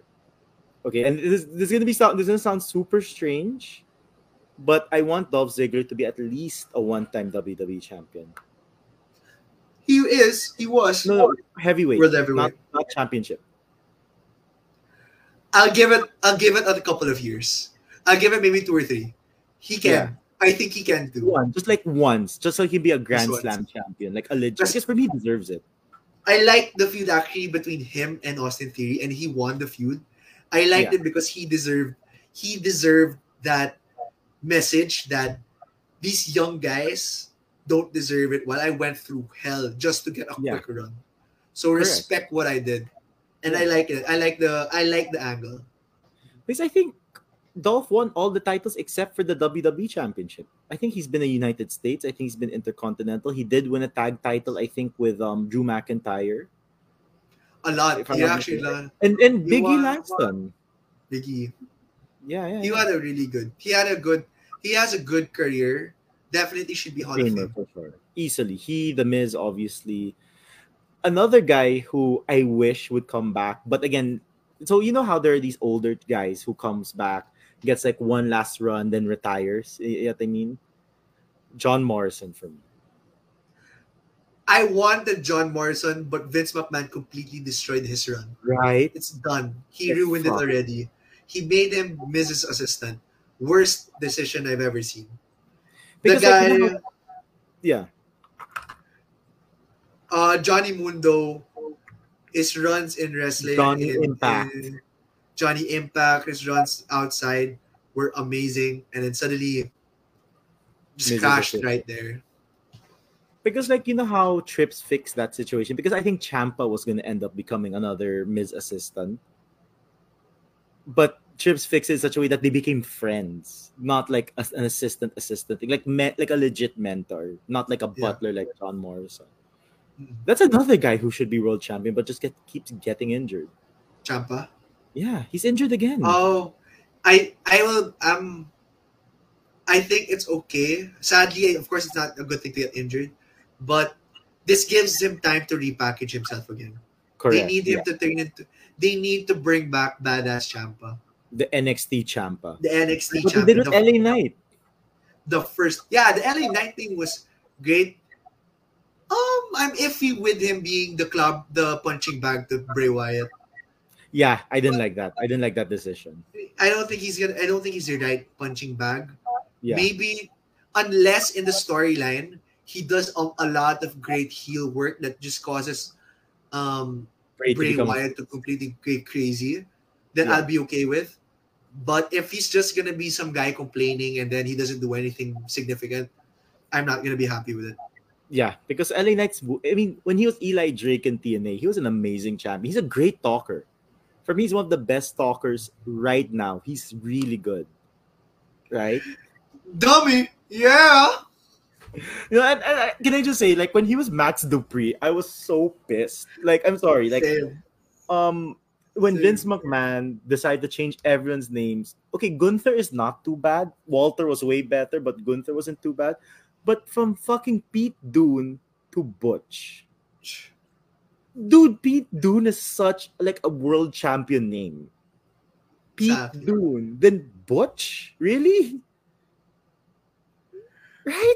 There's there's a list, man. There's a list. He dropped Riddle. He dropped Matt Riddle to just Riddle.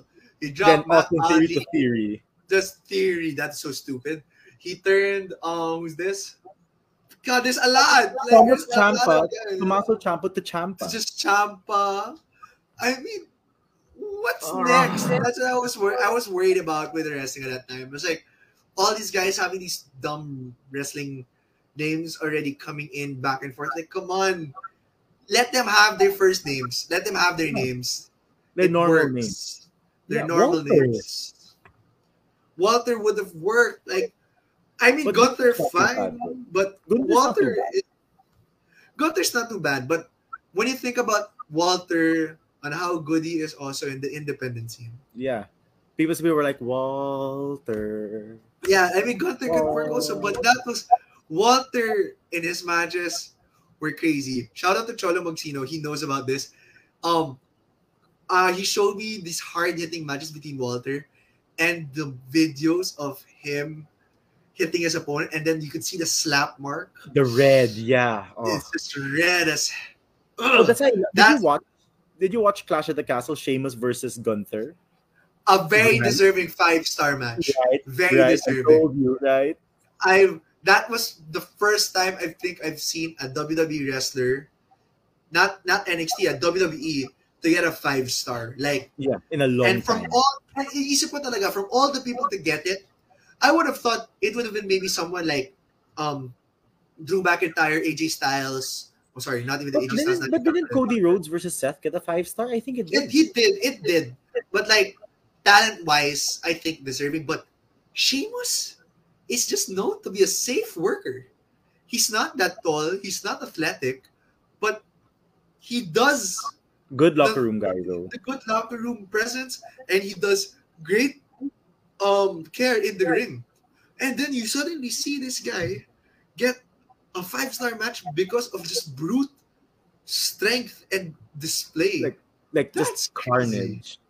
just pure carnage all around. carnage. And, and Walter just worked with it. Like they just said, "Hey man, let's look like let's kill each other." In in the words of Big E Langston in Stream Up Up Down Down, big meaty man slapping meat.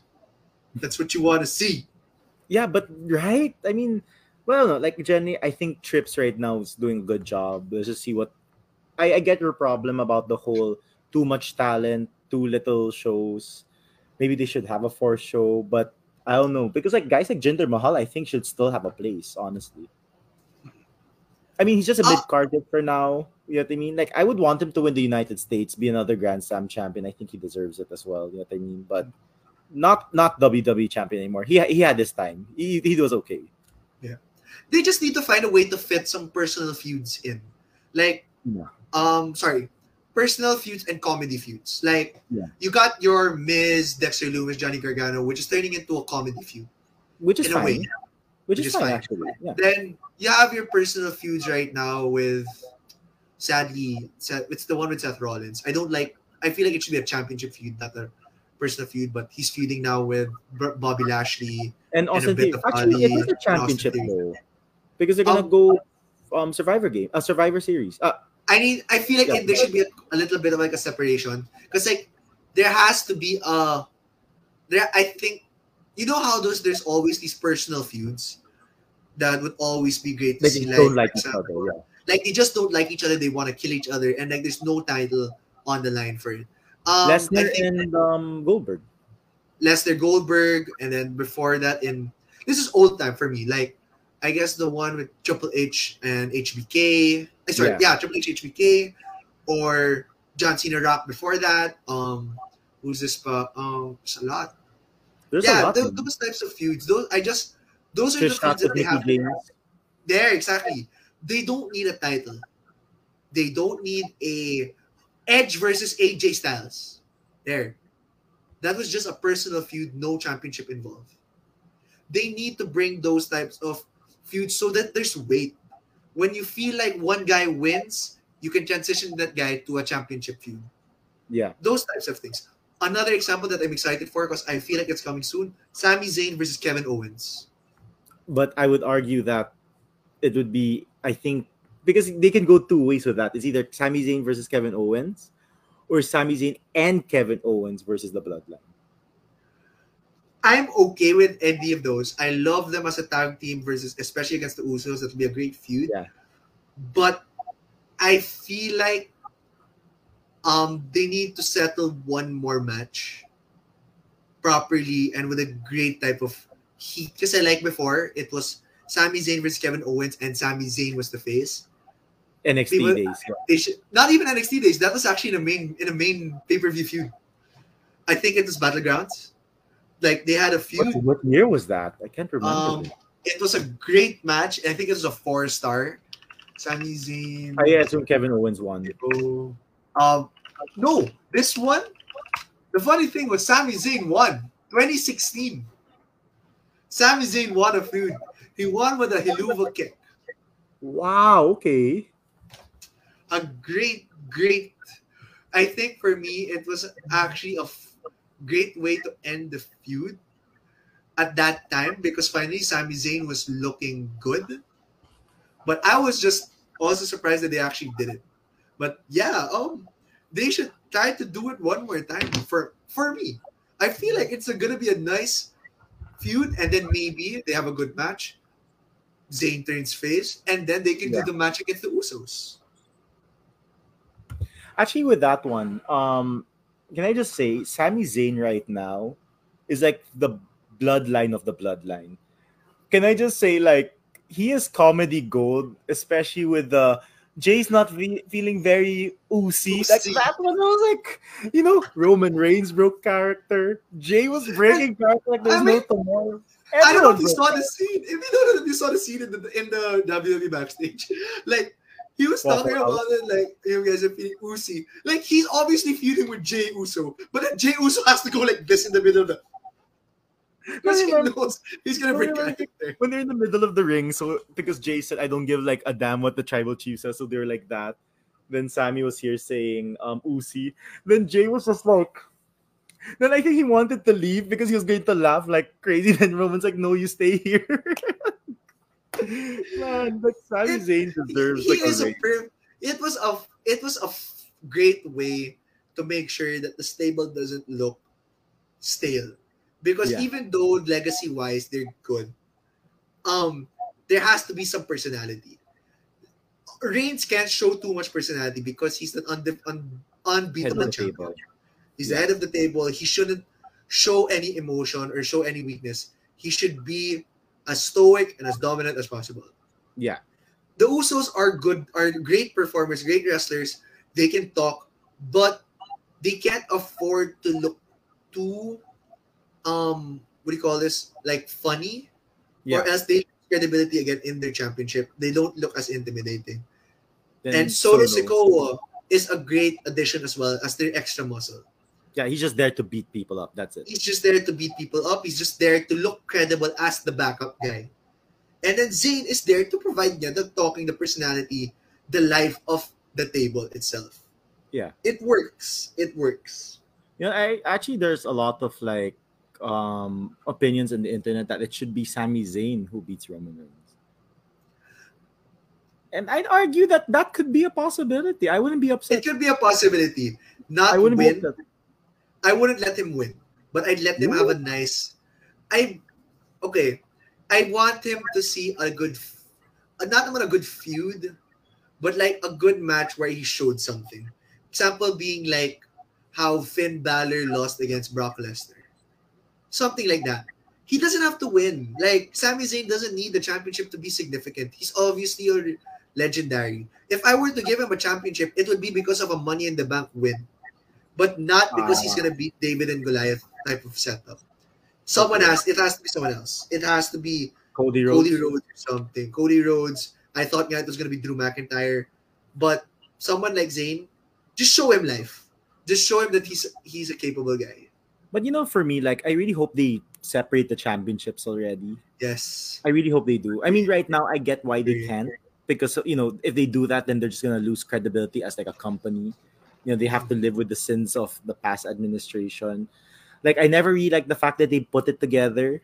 Like you know, I would have wanted like a nice match of like. Right, right, let's say the Universal Champion Roman Reigns versus let's say Bobby Lashley, not for the titles, just because they hate each Survivor other. Series. Yeah, exactly. You know what I mean? Like say United States versus Intercontinental, the, the SmackDown Tag Champions versus the Raw Tag Champions. I mean, you know what I mean? Like the classic Survivor Series. So I hope they separate that because I kind of want Karrion Kross to be a champion soon. So I hate that. I also I hate every time they unify a championship. They doesn't it it doesn't need it. anymore. You end up you end up wasting the exclusivity of the title, where you Correct. can make this title just stay and be In significant in one side and the other Correct, side. yeah. If when you unify them, you're forced to just focus on this one persona. You lack you lose a lot of storylines. Yeah, because right now the, the most significant title in each one is the Intercontinental United States, which are mid card titles, mm. right? So I really hope they separate it. And when they do, I hope it's going to be like Cody Rhodes, then maybe Cody Rhodes, Drew McIntyre, or maybe Cody Rhodes and I'd argue Karrion Kross, you know, because I think he has everything going for him. He does have a feud now. It's going to be Madcap Moss with Emma, who's a real life couple, and Scarlett and Karrion Kross. So let's see where that goes. Cody versus Bray sounds like something That would interesting too. Well, Bo Dallas is c- coming back supposedly, right? I think he's Uncle Howdy. Uh, I don't know. We'll, I I'm okay with him coming back, but as long as they can fit him into a feud, why not? But But I think they're gonna put know. them together because right, Bray has like a family now. yeah, they're gonna set up a stable again. Yeah, I think Bo Dallas will be there. The the rumors it's going to be not Alexa Bliss, but um Liv Morgan. that could I think work. she I would mean, be a good condition. Yeah, yeah.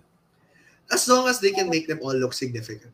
But they have to be careful not to get hit with the AEW syndrome as well of having too much stables. Stables. Because AEW I like.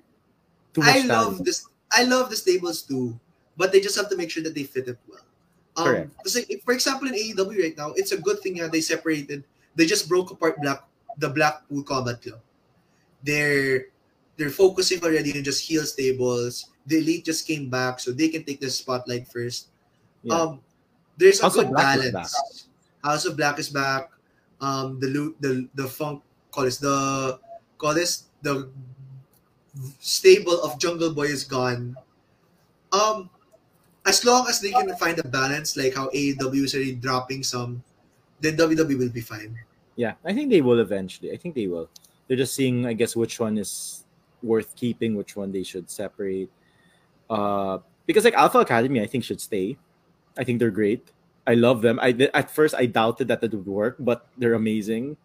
Like Chad Gable, great guy, very underrated in my opinion. That guy deserves to be. That guy, I thought that guy would also be capable of being, uh, I would call this a singles wrestler also. Yeah, yeah, But like a mid again, But again, the Vince McMahon curse happened, and he is now Shorty G. He's Oh. forever remembered as Shorty G. No, but to be fair, I think a lot of people forgot about him being Shorty G because of how good he is now. With the shush. That one saved. That one saved. But again, that's a title run. That's a tag title run. Yeah. He, I think, a, a good intercontinental United States run. Come on, they said yeah, he was the next coming of Kurt Angle. He is. I honestly believe that. Like you know when he and um what was his name? This the fake son of Kurt Angle, Jason Uh, J- uh, Jordan. George Jason Jordan. What was that Oh, sorry? Jason Jordan. Uh, Jason? Chad Gable and Jason Jordan. Jason Jordan. I honestly Jason thought they were the next coming of the world's greatest tag team. Hmm. Could have You know, been, could have been. It But- could have been yeah. but Jason Jordan got hurt, injured. and also he was pushed in the stupidest way possible. Son of Kurt Angle. Son of Kurt Angle, and then suddenly he What tried to be forced as a face. What were they thinking? what were they thinking? Man. But I'm so happy Trips is there. Triple H has not made a bad decision yet. I mean, like a bad decision that will like destroy the company. So far, he hasn't made one yet. Hmm. I'm in NXT. NXT, I'm kind of worried. They brought back Reginald as another guy. His name's Scrypts. Scrypts, I saw that. No, no, no, but I- I'm okay with that. I'm okay with that so far. Like, give him that. That's like one mistake out of how many be- good decisions, right? And we don't know. Maybe Reggie might make it work. If you see the look, man. I don't saw know. it, man. I watched the match. I was, I, I loved athleticism. No, it's just. I don't know, man. But no, again, I'm not yet worried. I mean, the fact that they were able to make Mandy Rose the badass that she is. Remember when she was with Dana Brooke and she was like wasting her life, Hmm. and now she's the badass, right? She set up to be a big feud. Yeah. Then Shotzi Blackheart, who's now just Shotzi. I hope they give back her last name. Um, I think they they made the right creative decisions with her now. Bring back the tank and all that. So let, us just see. Let's just see. Maybe Scrypts will work. We'll see. Hope so. Um, I mean, people didn't think Kane would work. Remember that? You I just, know. I just need to see them make sure that they take care of Bron Breakker also. Oh yeah, dude, because that guy's like the next world champion. Honestly, Yeah, like when he gets called up up. he has to win. he's crazy talented. He, He did. is. He can be. He's just a bit undersized, but couple of refining of his moves. talker. He's a good talker also. Entertaining, entertaining. Did you watch that match between him, McDonagh, and what's it that like Russian guy? Il- Ilya Dragunov. Yeah, that Dragunov guy for me, future like intercontinental champion. That's a tough situation for Ilya because he's he's not a great English prom- promo guy, so it might not be a good response when he gets it from the crowd. He could work, but I don't know if he can work as an intercontinental guy. Because Walter, Walter has the the foreign look that's big. Eh. you can say ah he's a he's he's the ano yan, what do you call that? He's the bad guy in Rocky. Yeah. Yeah. But si Ilya Dragunov, he's undersized. You want to cheer for him, but at the same time, like, that's how he sounds. Kind of weird. Like that. Well, let's see. You know, a few more years in NXT. I mean, I don't want him to be called up immediately. Like, I want him to be in NXT for like two to three more years. Yeah, I mean, give him because like Bron Breakker when he started wasn't that great, right? Then you know he got his confidence, his groove, and all of those things. Mm-hmm. But yeah, There's, well, there's tons of chicks. yeah, Dijak is back finally. Thank you, Lord. He's not anymore T-bar. T-Bar. Man, you know, Retribution, they wasted it. They really wasted it. They fucking wasted it.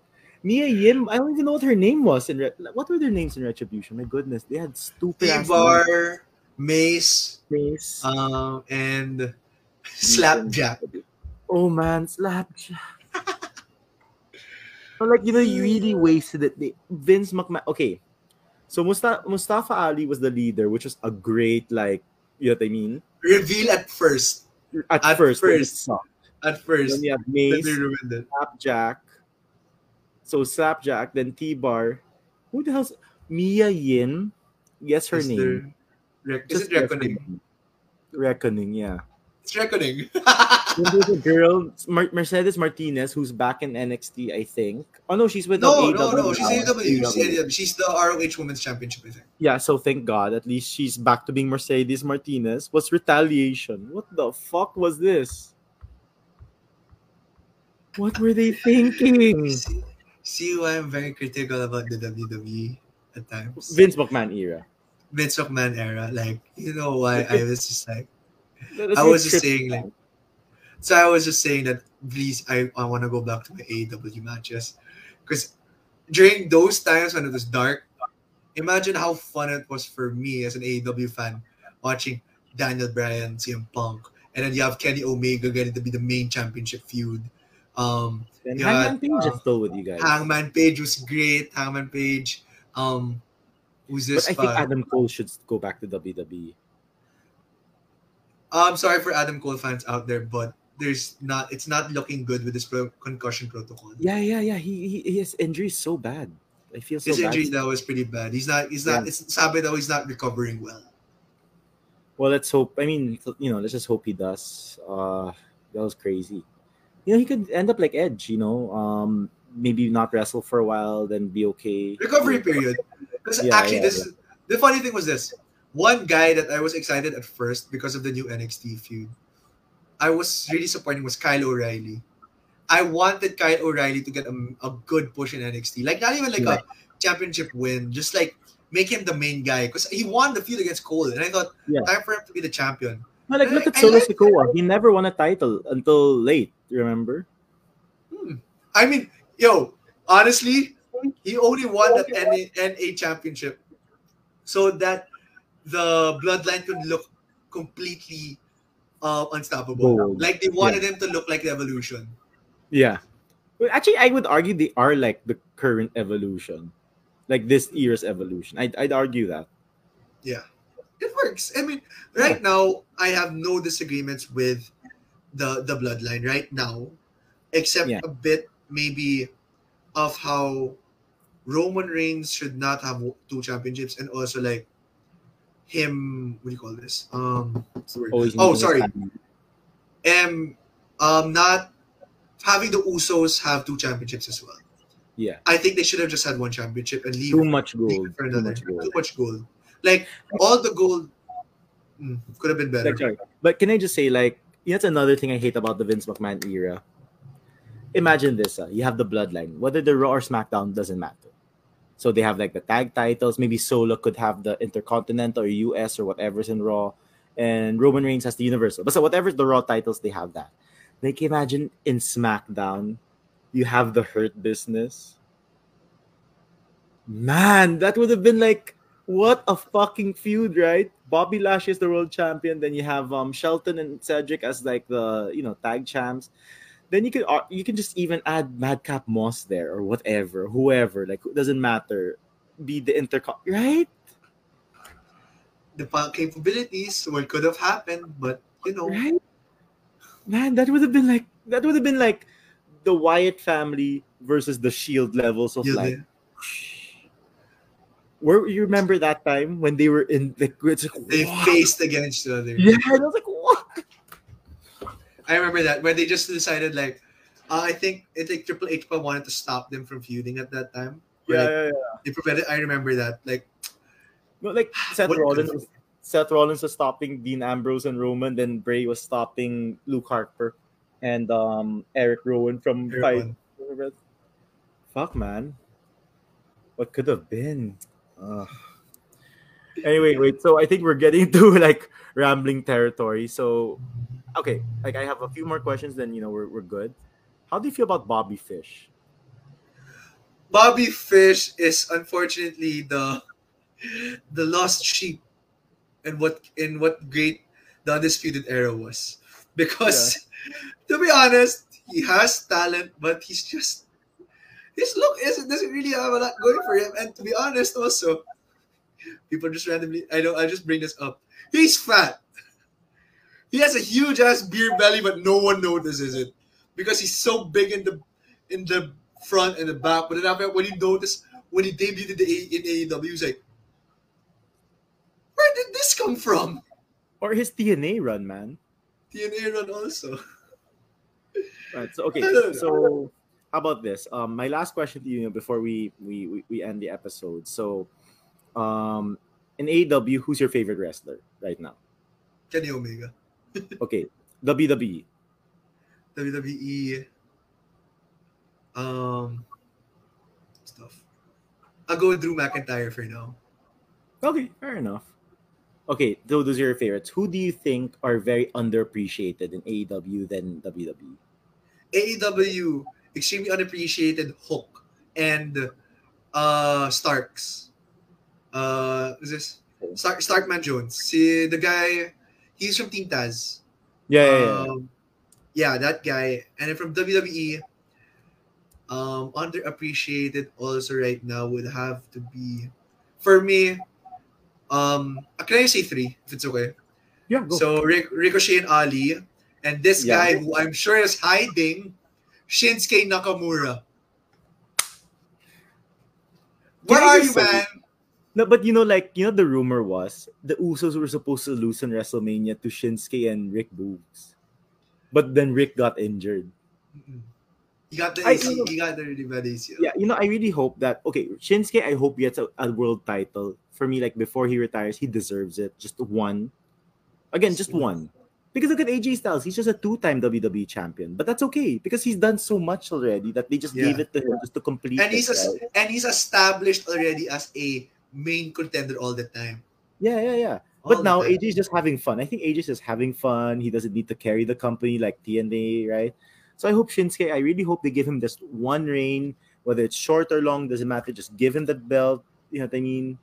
Right? Agree. He's Hall of Famer for sure. But I really hope when Rick Boogs comes back, he and Shinsuke become tag team champions. They were really awesome together. Yeah, same. I feel like they deserve a good run. They do as tag champs, and I want Shinsuke to get that WWE championship, whether it's the Universal or what, doesn't matter. Just give him the belt, you know.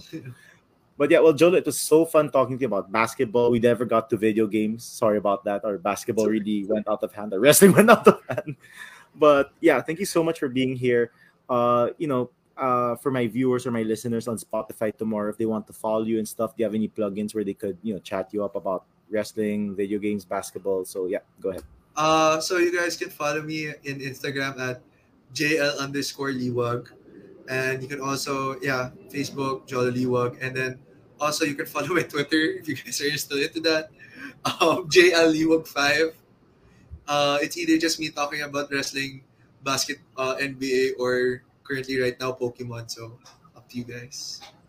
Pokemon, like I didn't know you could. Dude, Ash is finally the greatest in the world, right? After 25 years. He deserves it. His team is actually credible enough to win.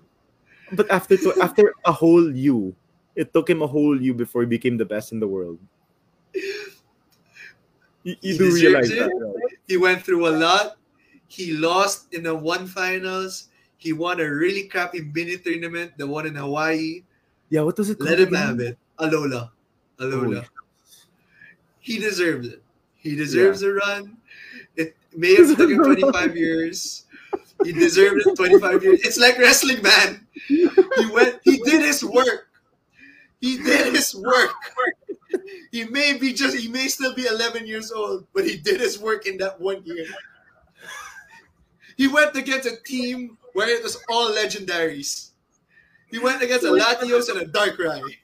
So it's like Bobby Lashley winning the championship. It's Bobby Lashley. Ash is Bobby Lashley. You guys gotta remember that. Oh man, well, Joel, it was so fun having you. Thank you again. Uh, to everyone, uh, Iglap the Ranger will be back next week Thursday. Um, but an Iglap Short Talk will be back on Sunday. Uh, until then, take care, stay safe, bye, everyone. Thanks again, Joel. Bye.